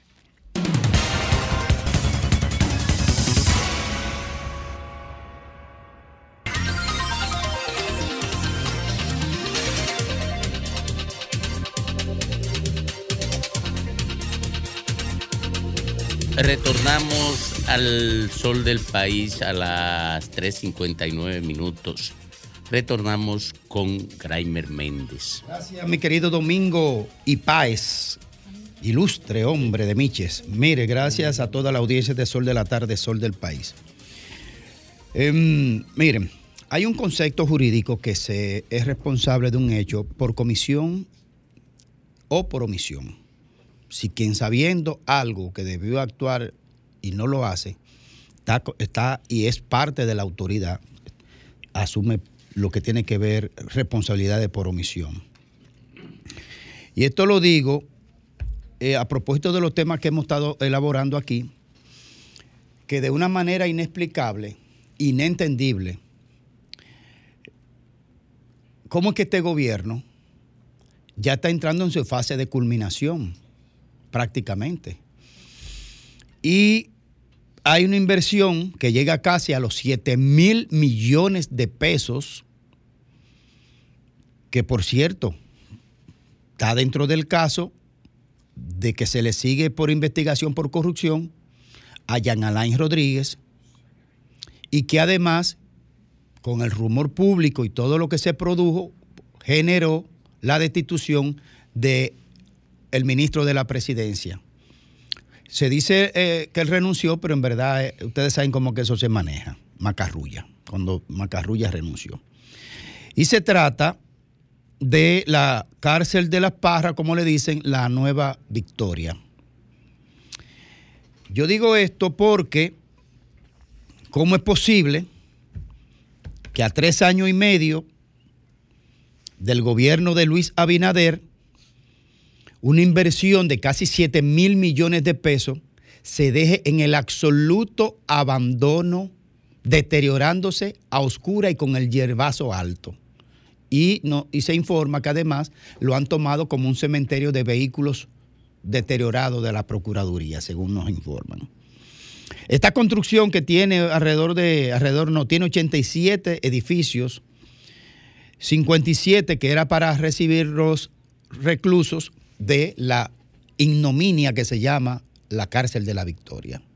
Una vergüenza que es al sistema penitenciario dominicano, que iba en un proceso de mejoría impresionante bajo la dirección en su momento de Roberto Santana, que el modelo, el nuevo modelo penitenciario dominicano se estaba constituyendo en un modelo para América Latina, incluyendo Chile, que mandó sus equipos aquí, su personal, a estudiar el nuevo modelo penitenciario de República Dominicana. Bueno, eso se dejó en el abandono y no hay respuesta alguna. No se explica cómo es que la Procuradora General de la República, la doctora, la magistrada Miriam Germán y el gobierno central, ¿cómo es posible que no le den respuesta a este país de qué rayos vamos a hacer con una inversión de casi 7 mil, años, 7 mil millones de pesos? Y el gobierno termina y eso no lo concluyen. De hecho, fue inaugurada por el gobierno de Danilo Medina, que al parecer le faltaban detalles mínimos para su conclusión. En esta cárcel se supone que deben eh, recluirse 8.778 internos, mientras se pudren literalmente alrededor de 8.000 internos que hay en la, en la Victoria en la podrida victoria, podrida por dentro literalmente y podrida en su administración, que es una cantera de enriquecimiento de los administradores.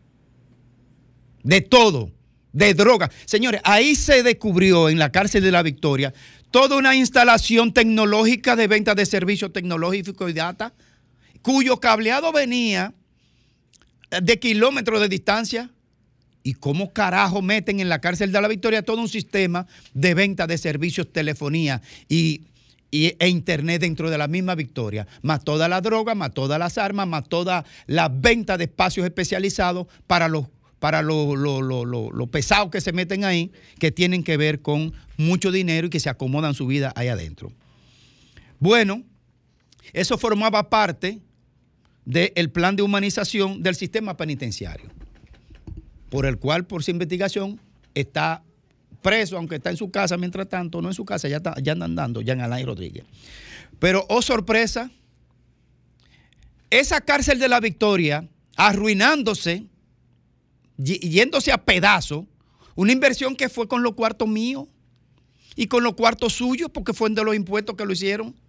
Nuestro dinero, 7 mil millones, pudriéndose pudriéndose la construcción y pudriéndose los presos de la victoria. Una ignominia. Ah, bueno. Sin embargo, este gobierno agarra un hotel de lujo, un hotel de lujo Bahía Príncipe, y lo construye en escuela, en escuela para la policía, con una inversión anual de un dineral y con un contrato de cuatro años que sobrepasa los 400 millones de pesos renovable. Oh, ¿y por qué el fuñido gobierno no cogió la cárcel de la Nueva Victoria y cogió de esos, de esos 87 edificios? Y dice, bueno, como eso ya está esa inversión ahí, y de hecho tiene cama, tiene, tiene colchones, tiene algunos elementos, Hoy, ¿por qué el gobierno no decidió coger una parte de 87 edificios y decir, vamos, vamos a, reutilizar esta construcción y vamos a poner la escuela de entrenamiento de la policía, que está aquí cerca, un tiro de piedra de la capital en guerra? Ah, no, a coger para Río San Juan, en, en la provincia María Trinidad Sánchez, de donde es el mismo ministro de Interior y Policía. O oh, casualidad. Hoy, ¿tú sabes lo que usted movilizar? Casi dos mil policías que necesita transporte, tiempo, combustible, dieta, viáticos, para movilizar todos esos policías para Río San Juan, en una provincia, cuando usted tiene aquí unas instalaciones que con un pequeño detalle usted la ponía en condiciones. Ah, ah, porque es más fácil hacer nuevo contrato. Ah, es más fácil. O un país como este, yéndose a pedazos, gente con tantas situaciones de necesidad de este país, cuya economía se desplomó, en lugar de utilizar las instalaciones ya hechas, a gastar cientos de miles, cientos de millones de pesos de nuestro impuesto. Porque no es de los bolsillos de ellos que lo sacan. No, es del suyo y del mío. Por lo tanto, lo que dijo Roberto Santana al principio de esta gestión, que esa cárcel, de hecho en sí misma, ella misma la cárcel, e- era un, era un expediente de corrupción verificable. Y en este gobierno se se han dado el lujo de no solo que la ha dejado abandonar en ruina, la procuradora Miriam Germán tampoco responde a qué pasa con esa cárcel que no la terminan. Mientras tanto, estamos alquilando hoteles de lujo con contratos multimillonarios renovables por cuatro años. Son 106.5.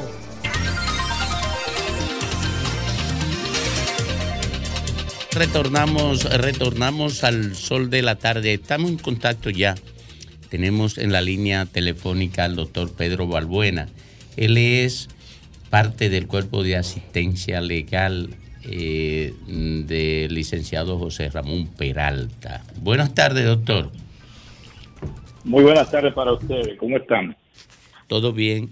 Doctor, eh, vi una comunicación o la reseña de declaraciones eh, del cuerpo legal del licenciado José Ramón Peralta y la, la vimos todos aquí, eh, el equipo del Sol, eh, donde ustedes señalaban que no habían no había una causa eh, justificada para mantener en prisión a, a José Ramón Peralta eh, y además que el, el Ministerio Público no había aportado ni evidencia ni prueba de sus acusaciones.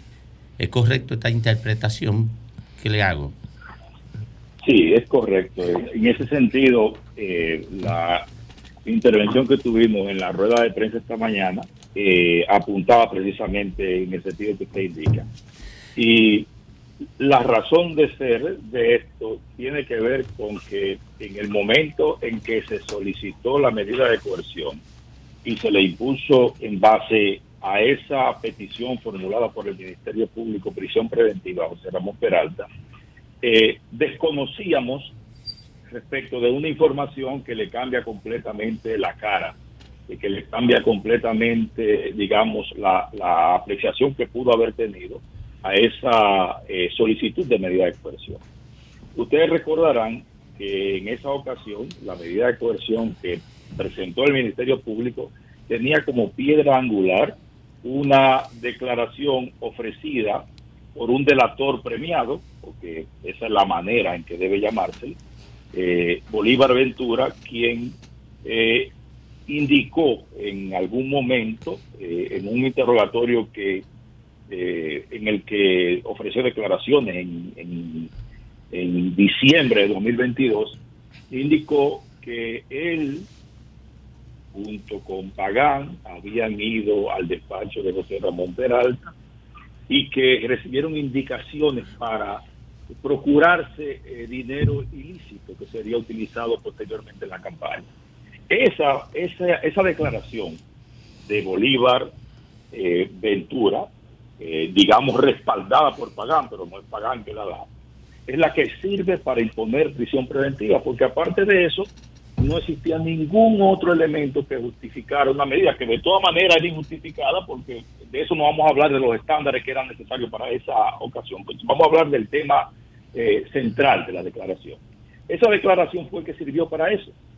Posteriormente, eh, en el curso de, este proceso, tuvimos contacto con otra eh, declaración que ofreció el mismo persona, la misma persona, o sea, Bolívar Antonio Ventura Rodríguez había ofrecido otra declaración un año antes en el que eh, la misma imputación con los mismos cheques, con la misma cantidad de dinero que él dice que, que entregó, se lo había entregado a otras personas en otras circunstancias y en otro lugar.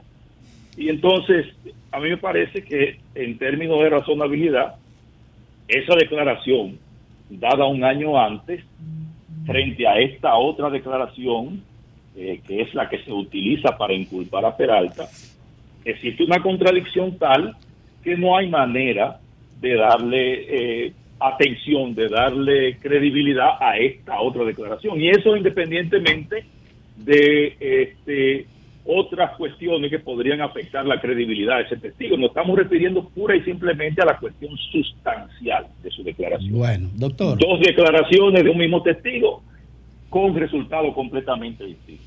Doctor. Esa es la cuestión. Muy bien. Eh, eh, ¿Cómo está el inocente eh, interno Peralta? ¿En qué condición está en, en la cárcel? O sea, ¿qué- ¿Cómo está, ¿Cómo está el inocente interno Peralta? Eh, él está preso, siete meses preso sin una revisión de la prisión preventiva que conforme a la ley dominicana y a la constitución debió darse cada tres meses. Así está el inocente Peralta, porque todo el que está sometido aquí a un proceso, aun cuando alguien entienda que puedan existir evidencias, es inocente hasta que se le pruebe en juicio lo contrario. Abogado Balbuena. Pero en este, en eh, este caso... Pero él está bien, él está bien. Sí, abogado Balbuena. sea que- no Eh, sea Que si que está bien, que si está bien de salud, que si está bien de ánimo, que cómo está. Bueno, yo, yo no sé si ustedes tienen datos de que él tenga o padezca alguna enfermedad. Eh, usted me dirá, yo lo veo muy bien de salud. Abogado, eso que usted preso. dice, eso, eso que usted refiere de la revisión de la medida de coerción es lo que da pie, y a ver si me lo podía explicar, a la petición que ustedes hacen de que el señor Peralta no solamente se le varíe esta medida de coerción, sino que han exigido la puesta en libertad y el cierre definitivo de este caso. Eh, lo eso que ustedes dicen absurdo jurídico, ¿se fundamenta en eso? No, son varias cosas. O sea, yo le estoy simplemente haciendo referencia a lo que ocurrió hoy, a la rueda de prensa de hoy. Eh, pero aparte de eso, es que desde el principio sabemos que no existe peligro de fuga, porque eso lo han reconocido los jueces. No existe peligro de obstaculización en este caso, porque existen elementos que indican todo lo contrario en cuanto a ese alegado riesgo de obstaculización. Cuestiones estas indispensables para que exista una disposición como esta tan grave que se ha impuesto al señor Peralta, la de prisión preventiva. Pero aparte de eso, digamos que la prisión no se justifica en tanto cuanto no existen razones materiales para que se dispusiera esa medida, porque no procede en un caso en donde no existe evidencia, en donde existe un testigo con la característica de mendacidad que tiene este, no se puede pensar ni siquiera en hablar de una investigación válida, Doctor, porque todo se fundamenta en esta declaración. Doctor, eh, al margen de esas apreciaciones que usted acaba de señalar, que se tendrían que ser dilucidadas ya en fondo, entiendo, eh, ¿qué argumentos plantean los jueces para cada tres meses reiterar la que se mantienen la- los elementos que indican un peligro de fuga en una persona que, que no en ningún momento ha tenido una, una intención de sustraerse del proceso? Pero eh, yo quisiera, antes de, Sí, de sí, pasar adelante, a lo que favor. usted me plantea, eh, quisiera decirle que sí, que no es en juicio que hay que discutir una contradicción como esta. No, es como un tema procesal, hay- explíquelo, por favor. No, no, mire, mire qué pasa. En una misma investigación, ella hecha por un mismo ministerio público, existen dos interrogatorios en relación con un mismo testigo.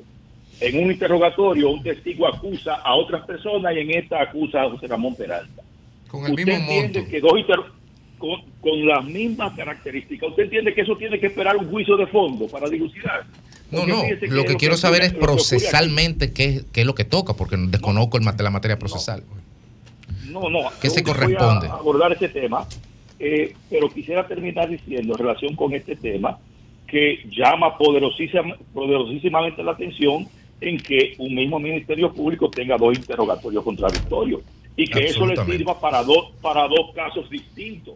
Uno para un caso que está en curso en otro tribunal, no sé si es un caso pulpo, y el otro para el caso Calamar, y que esas dos visiones distintas de un proceso tengan contenido inculpatorio e incriminatorio para Diferentes. personas diversas. Claro. Exacto. Sí, doctor. Eso con respecto a Me eso. falta Eso no hay que esperar el juicio de fondo. Eso no hay que esperar el juicio de fondo. ¿Y los jueces Pero entonces? en relación a, a la, a- en relación a la prisión preventiva, fíjese, el sistema instituido por nuestra legislación procesal parte de considerar que las condiciones que dan en un momento lugar a una medida de coerción como la prisión preventiva pueden variar con el tiempo. ¿Por qué? Porque puede existir indicios que parezcan graves en un momento en contra de una persona y después desaparecer ante la eh, obtención de otra información. Un de fuga grande en un momento y puede variar. Esa variabilidad de la, de las circunstancias que dan lugar a las medidas de coerción es la que ha hecho que el legislador reconozca que son provisionales y que el Estado debe intervenir para asegurarse que solamente ante la existencia de riesgo verdadero existe de- pueda dejarse en prisión a una persona. en este caso, en este caso, Peralta le han pasado dos revisiones obligatorias y los jueces le dan de lado al tema y no lo han examinado. Sí, justamente, se- doctor, justamente en esa misma dirección va, va nuestra pregunta. Sí, ¿Cómo es posible entonces, cómo sería posible que si ustedes ya tienen la notificación de la prueba que tienen contra, contra Peralta en este caso, y ya ustedes se han visto frente a un juez que a evidencia, según plantean ustedes, hay una dualidad en una, en una delación de los, de los de los, eh, de los imputados también en ese mismo caso, ¿cómo es que si ya el juez ha conocido ese caso de que el delator está en dos casos con el mismo tema, cómo es posible entonces que no le han dado una libertad? es precisamente eso, es que no hemos tenido la oportunidad de discutir el tema frente a Pero usted acaba de decir que ha ido tres veces ante un juez después, después de Sí, conocer pero- este tema. Si me permite explicarle, comprenderá a qué me refiero. Adelante. Había una, había una primera revisión fijada y el día que fuimos a la audiencia, la magistrada Padilla la aplazó de oficio. Ni siquiera llegamos a sentarnos en el tribunal de oficio. La eh, magistrada dijo que esa, eh, esa fecha no era la que correspondía para revisar esa medida, porque había que contar la revisión obligatoria a partir de la decisión de la Corte. Y fijó una fecha posterior. Pero en esa fecha posterior, cuando llegamos el día de la audiencia, la jueza de oficio prorrogó para el mes de noviembre la medida de la prisión preventiva. Y en este caso también rechazó, sin celebrar audiencia, que era obligatorio, la revisión que le propusimos con todos esos elementos que eh, les hemos mencionado aquí. Vamos a la Corte de Apelación porque recurrimos a esa decisión y hace un par de semanas la Corte de Apelación, reconociendo que existía un defecto en la decisión que no fue dictada conforme al debido proceso, anuló la decisión pero no conoció el fondo como debió hacer, sino que devolvió el asunto para el juez de primer grado. Y ahí estamos otra vez esperando que el juez de la instrucción fije de nuevo audiencia para ver si por primera vez podemos discutir el cambio de presupuesto que nosotros entendemos que existe para este caso. Doctor. Entonces, como usted verá, hemos ido tres veces a tres tribunales, pero en relación a la cuestión sustancial de la medida de prisión preventiva no hemos tenido nunca la oportunidad de discutirla y que un juez pueda sobre la base de esa discusión tomar una decisión. Que han sido decisiones que han evadido conocer el fondo de la petición. Y, y esto había pasado antes, doctor. Usted conoce, Bueno, en la- escúchame, Fafa, eh, para terminar con esa parte, usted eh, en su conocimiento y ejercicio del derecho, ¿usted había visto eh, ese tipo de conducta frente a un imputado? Bueno, en el tiempo que yo tengo de ejercicio entre juez y- y abogado, que son poco más de 30, de 30 años, yo nunca había visto una reiteración de defectos en la tramitación de un proceso que impida conocer la cuestión sustancial, en este caso, la revisión de la medida. No lo he visto. Yo no puedo decir que no existe, pero es altamente inusual. Doctor, le habla Fafa Taveras. Yo quiero preguntarle, la base para que se mantenga en prisión está reducida solo a esa confesión. No hay ningún otro tipo de relación, de información o de acusaciones. No, no existe. O sea, la base eh, fundamental de la imputación es eso. El resto de la información que existe en el proceso es referida a esa declaración que ofrece Bolívar Antonio Ventura Rodríguez. Muy bien. Eso en relación a, a los cargos. Gracias, muchísimas gracias, doctor Barbuena, por, por compartir con nosotros esta tarde aquí en El Sol.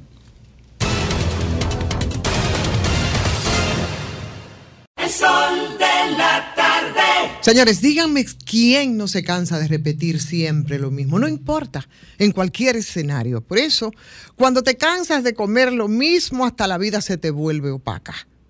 Pero si tú le añades color a tus días y eleva el nivel del disfrute en cada una de tus comidas, tienes la opción. Y son los productos caserío. Así es que vamos a subir el sabor a nuestros días con caserío.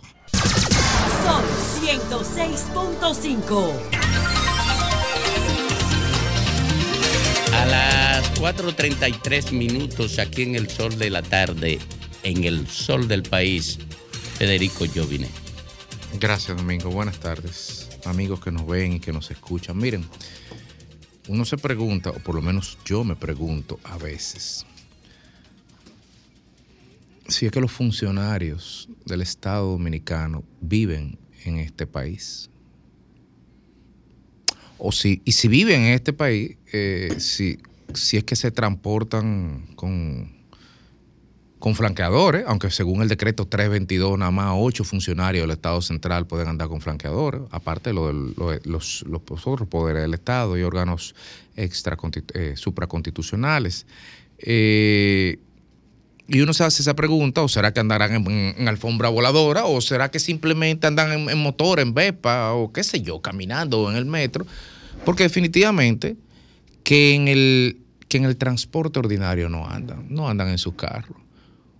Porque si los hacen, deberían darse cuenta del increíble mal manejo del tránsito que se está viviendo, particularmente en esta ciudad de Santo Domingo. Me voy a referir a la ciudad, pero puedo retomar cualquier carretera, vía, cualquier provincia o lo que fuera. En el día de hoy, yo tomé la ciclovía, como siempre hago, tomo la Avenida Bolívar, una, una calle de tres carriles, ¿verdad? La calle tiene tres carriles, uno, Perdóname, tú andabas en bicicleta. Sí, pero es que eh, eh, la Bolívar está hecha para la ciclovía, porque del momento que tú una vía la inutiliza y le reduce un 30% de los carriles para que pasen en, en el sentido de la vía o en el sentido contrario los motores, en estos días dos motoristas iban a chocar en la ciclovía, uno en vía contraria dentro de la propia ciclovía y lamentablemente no chocaron entre sí, pero bueno, ese no es el tema.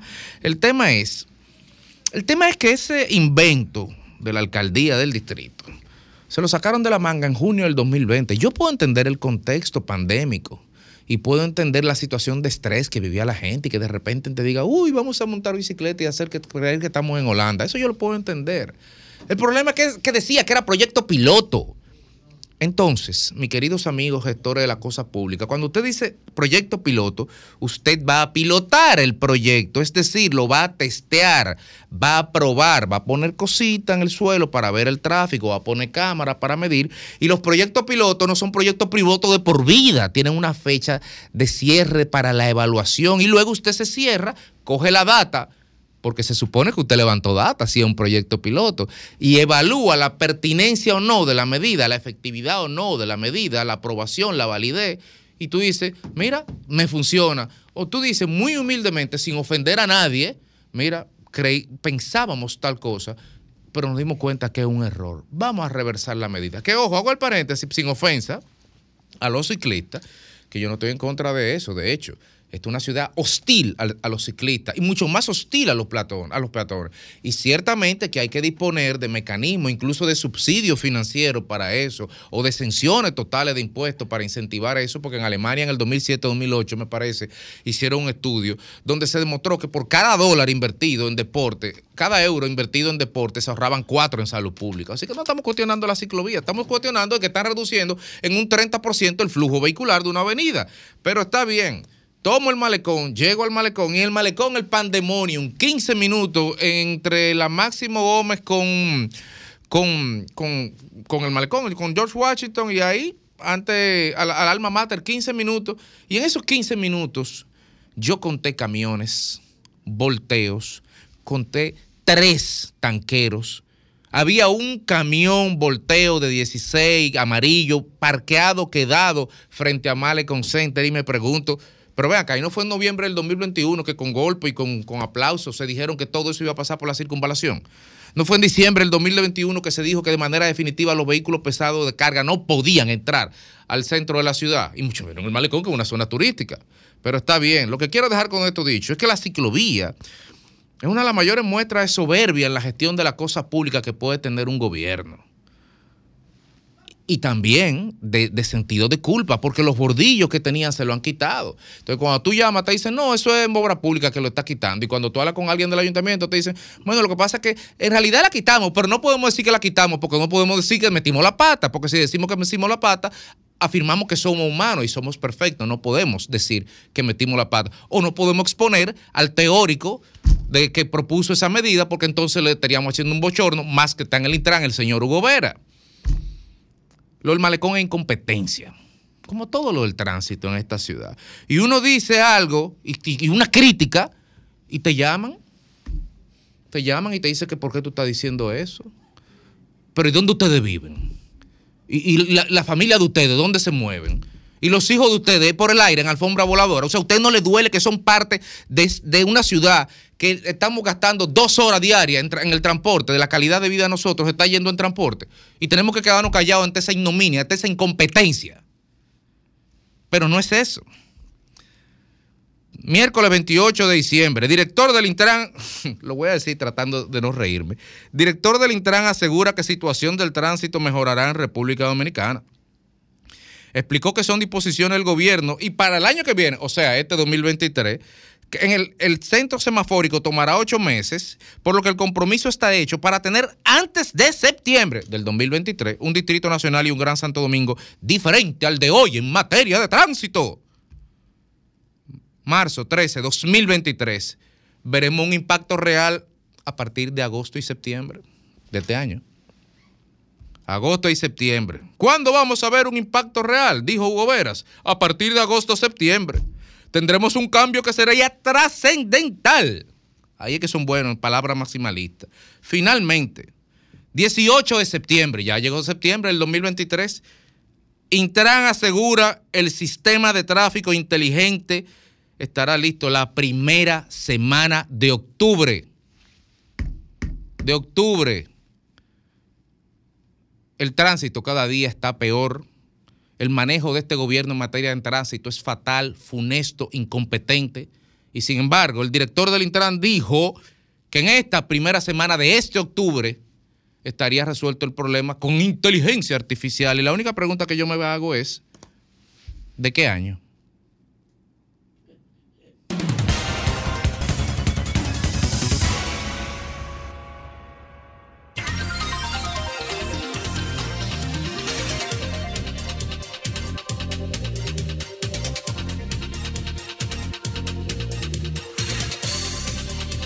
Bueno, la Corporación de Acueducto y Alcantarillado de Santo Domingo informa que se ha registrado una avería en la toma de Duey que afectará a sectores eh, de los Alcarrizos, Pedro Brán, La Guayiga, Pantoja, eh, el área de la República de Colombia y la, y la Monumental. Bueno, eh, se trata de una línea de 30 pulgadas ubicada en el kilómetro 40 de la autopista Duarte, dentro de Granja Mora. Eh, estaban haciendo una labor de, de mantenimiento, estaban realizando unos trabajos y descubrieron entonces la avería. El- el- la Fundación Dominicana de Accidentes Cerebro, eh, Cerebrales, ¿ya? Eh, tiene placer de invitarle el domingo 29 de octubre, eh, que es el Día Mundial del Ataque Cerebral, al Parque Iberoamérica a las 9 de la mañana, donde harán una caminata por el derecho de inclusión de personas discapacitadas por ACB. Y Procompetencia, Procompetencia, los amigos de Procompetencia invitan, eh, déjame ver dónde que está la invitación, papá le escondió, pero aquí está. Eh, la Jornada Internacional sobre Competencia.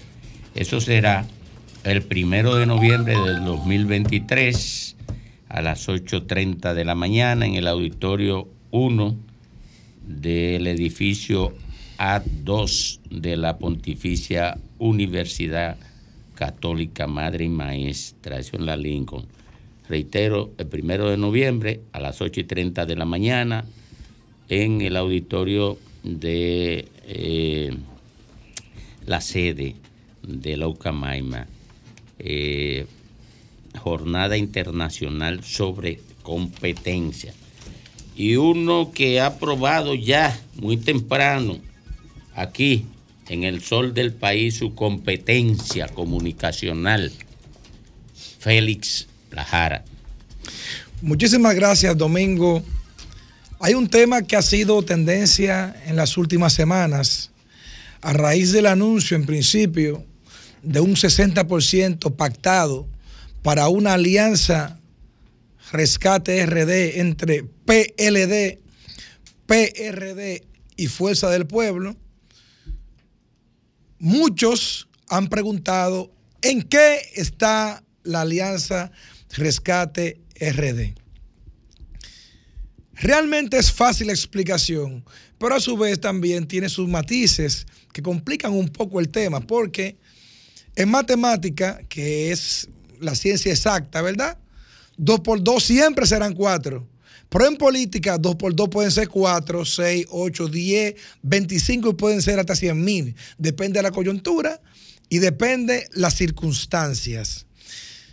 Esta alianza que en principio se pensó casi imposible por la condición en que se pelearon los hermanos PLD y Fuerza del Pueblo, Leonel Danilo, llamándole de una mejor manera, y que luego pudieron a través de un intermediario como Miguel Vargas Maldonado, que refresca su figura política frente a este tema de la alianza, aparentemente fue posible, pero no solamente que aparentemente, que se concretó un 60%, y entró entonces la segunda etapa. La segunda etapa es donde vienen los cuestionamientos. ¿Por qué si, en, si rápido se ofreció información de 60%, ¿por qué es tan difícil ofrecerle el resto del 40%? Ah, bueno, porque el 60% de lo que se ofreció como información en principio es lo fácil el 40% que aún no se ha dado detalle, pero que en esta, pero que en el día de hoy vamos a dar algunas pinceladas para que ustedes estén al día con este tema, es donde vienen los puntos difíciles y que cada partido político, que no solamente está compitiendo para ir aliado en alcaldías, también está compitiendo para la presidencia de la República y cada uno con su candidato. Algunos le llaman el PLD verde de Leonel, otros le llaman el PLD morado de Danilo. Usted le puede llamar como tú quieras. El hecho es que en principio y en teoría se, se, podría pensar de que ambos buscan votos en el mismo nicho. Yo creo que podría tener algo de asedero jurídico, que sí, que podría ser posible. Pero también en política, todo el que trabaja encuentra votos en todos lados. Simplemente tiene que avanzar y comenzar a trabajar. Entonces, ¿en qué punto estamos con la alianza? La alianza está en un 99.9%. La alianza está lista para anunciarla. Es muy probable que antes de irse esta semana inclusive, esa alianza sorpresivamente, no doy el día y la hora porque entonces estaría jugando a que si no se da, no tener credibilidad y tenemos que jugar en, estos, en este tipo de medios a la credibilidad siempre. Pero muy probable que antes de terminarse la semana inclusive se pueda anunciar públicamente esta alianza. ¿En qué punto está? En el Distrito Nacional hay una alianza pactada. En esa alianza, Domingo Contreras sería el alcalde y Omar Fernández sería el senador. En la provincia de Santo Domingo hay una alianza pactada. Ahí había un pequeño tranque, pero aparentemente se pudo resolver la situación y Luis Alberto sería el alcalde por el PLD y Cristina Lizaldo, quien fue senadora varias veces esa demarcación, sería también la candidata a senadora en esa importante demarcación. San Juan, donde tanto se ha especulado y que inclusive el alcalde o candidato alcalde de esa demarcación, Lenín de la Rosa, se expresó en esta misma eh, eh, planta radiofónica. Lenín sería el candidato a alcalde y Félix Bautista sería el candidato a senador. Entonces, si todo está listo, ¿qué es lo que pasa y qué es lo que falta? Bueno, lo único que falta ya para la alianza anunciarse públicamente es Santiago. Ya el municipio cabecera de Santiago está claro y definido. El candidato de la alianza PLD, PRD, Fuerza del Pueblo, sería Víctor Fadul. Solamente hace falta ya cerrar el tema de la senaduría. Con el tema de la senaduría tenemos o hay dos buenos candidatos. Por el PLD está Marino Collante, un veterano de guerra que viene desde las filas del Partido Reformista. Y por la Fuerza del Pueblo está Demóstenes Martínez. Ustedes saben el tema de Demóstenes que con, el, con, con, lo ocurrido con la Cámara de Diputados, aparentemente para la Fuerza del Pueblo, Demóstenes Martínez es innegociable para concretar. Pero yo creo también que una alianza que ha logrado poner de acuerdo más de 490 demarcaciones, distritos, municipios, diputaciones y senaduría no se puede detener por un solo punto. Ya se logró una alianza. Ahora hace falta, como dice Fafa Tavera, una concertación para que la gente pueda tener confianza y pueda creer en ese proyecto de rescate de la República Dominicana. Porque es evidente que desde la oposición solamente y exclusivamente se gana cuando hay realmente una concertación.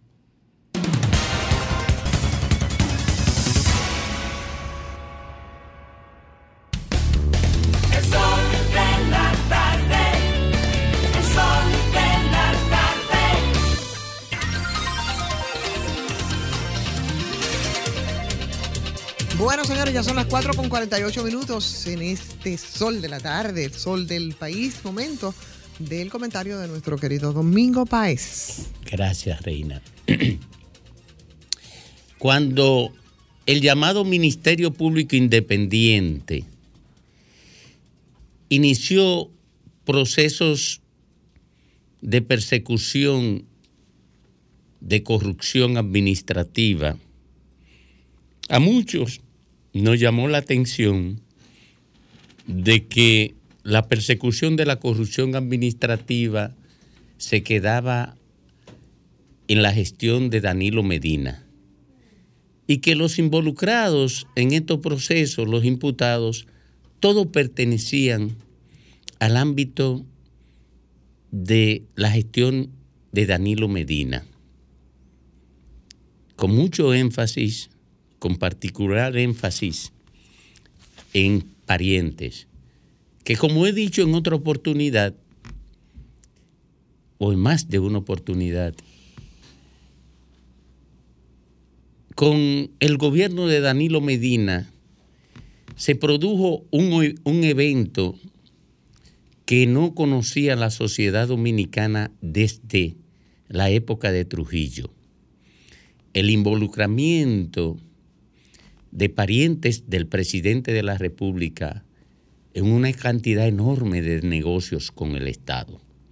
Eso no se había producido ni siquiera en los gobiernos de Balaguer, mucho menos en el gobierno de Juan Bosch, ni en otros gobiernos como el Consejo de Estado, eh, gobiernos efímeros, pero tampoco con Guzmán, ni Jorge Blanco, ni Masluta, tuvo un gobierno efímero también, ni con Hipólito, solo con Danilo Medina después de Trujillo.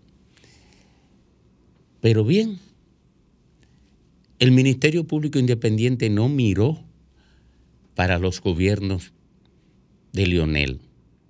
Y nosotros señalamos en alguna oportunidad que era una persecución sesgada a lo que alguna gente no perteneciente al Ministerio Público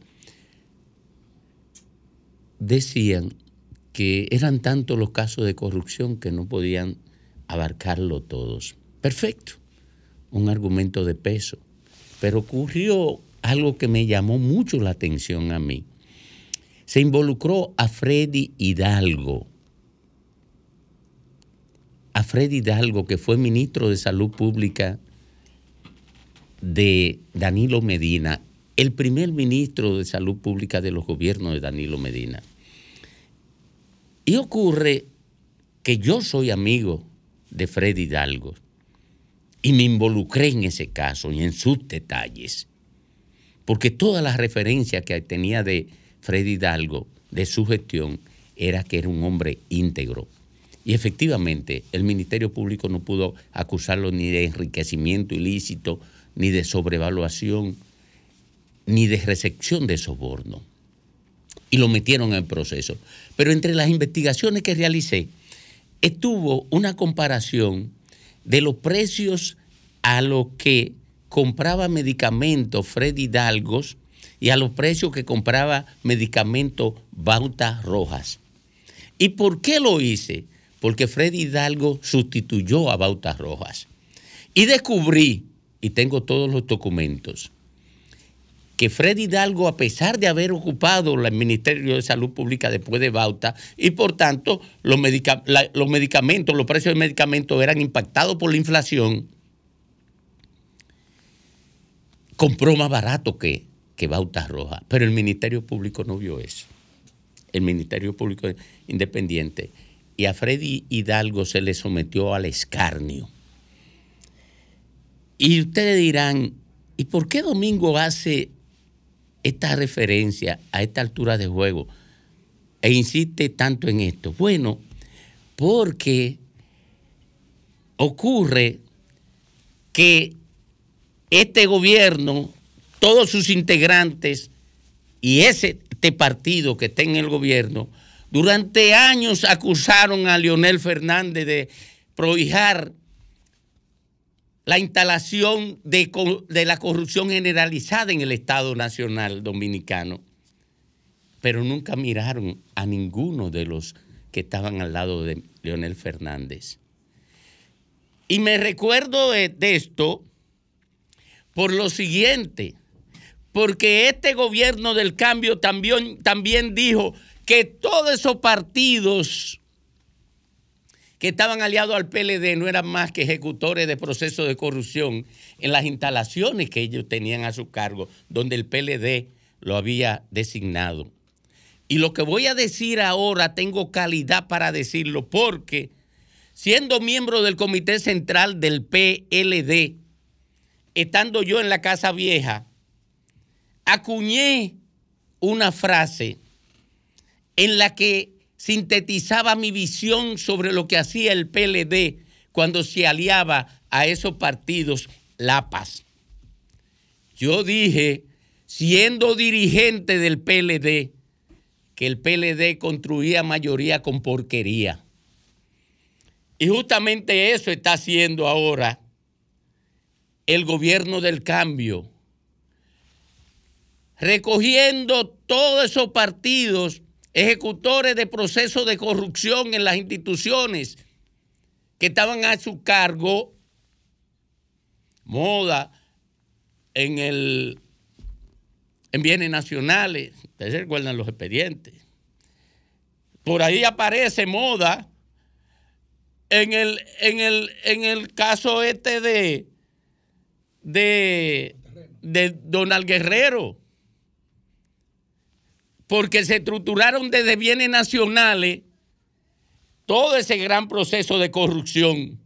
Pues ahí está Moda al lado del gobierno del cambio. Y usted lo coge todo. Dijo el gobierno del cambio que Inepre era un, un antro de corrupción. Pero ahí está juramentando al presidente el que estaba al frente de Inepre.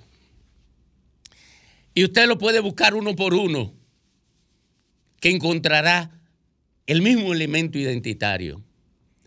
Y parangonando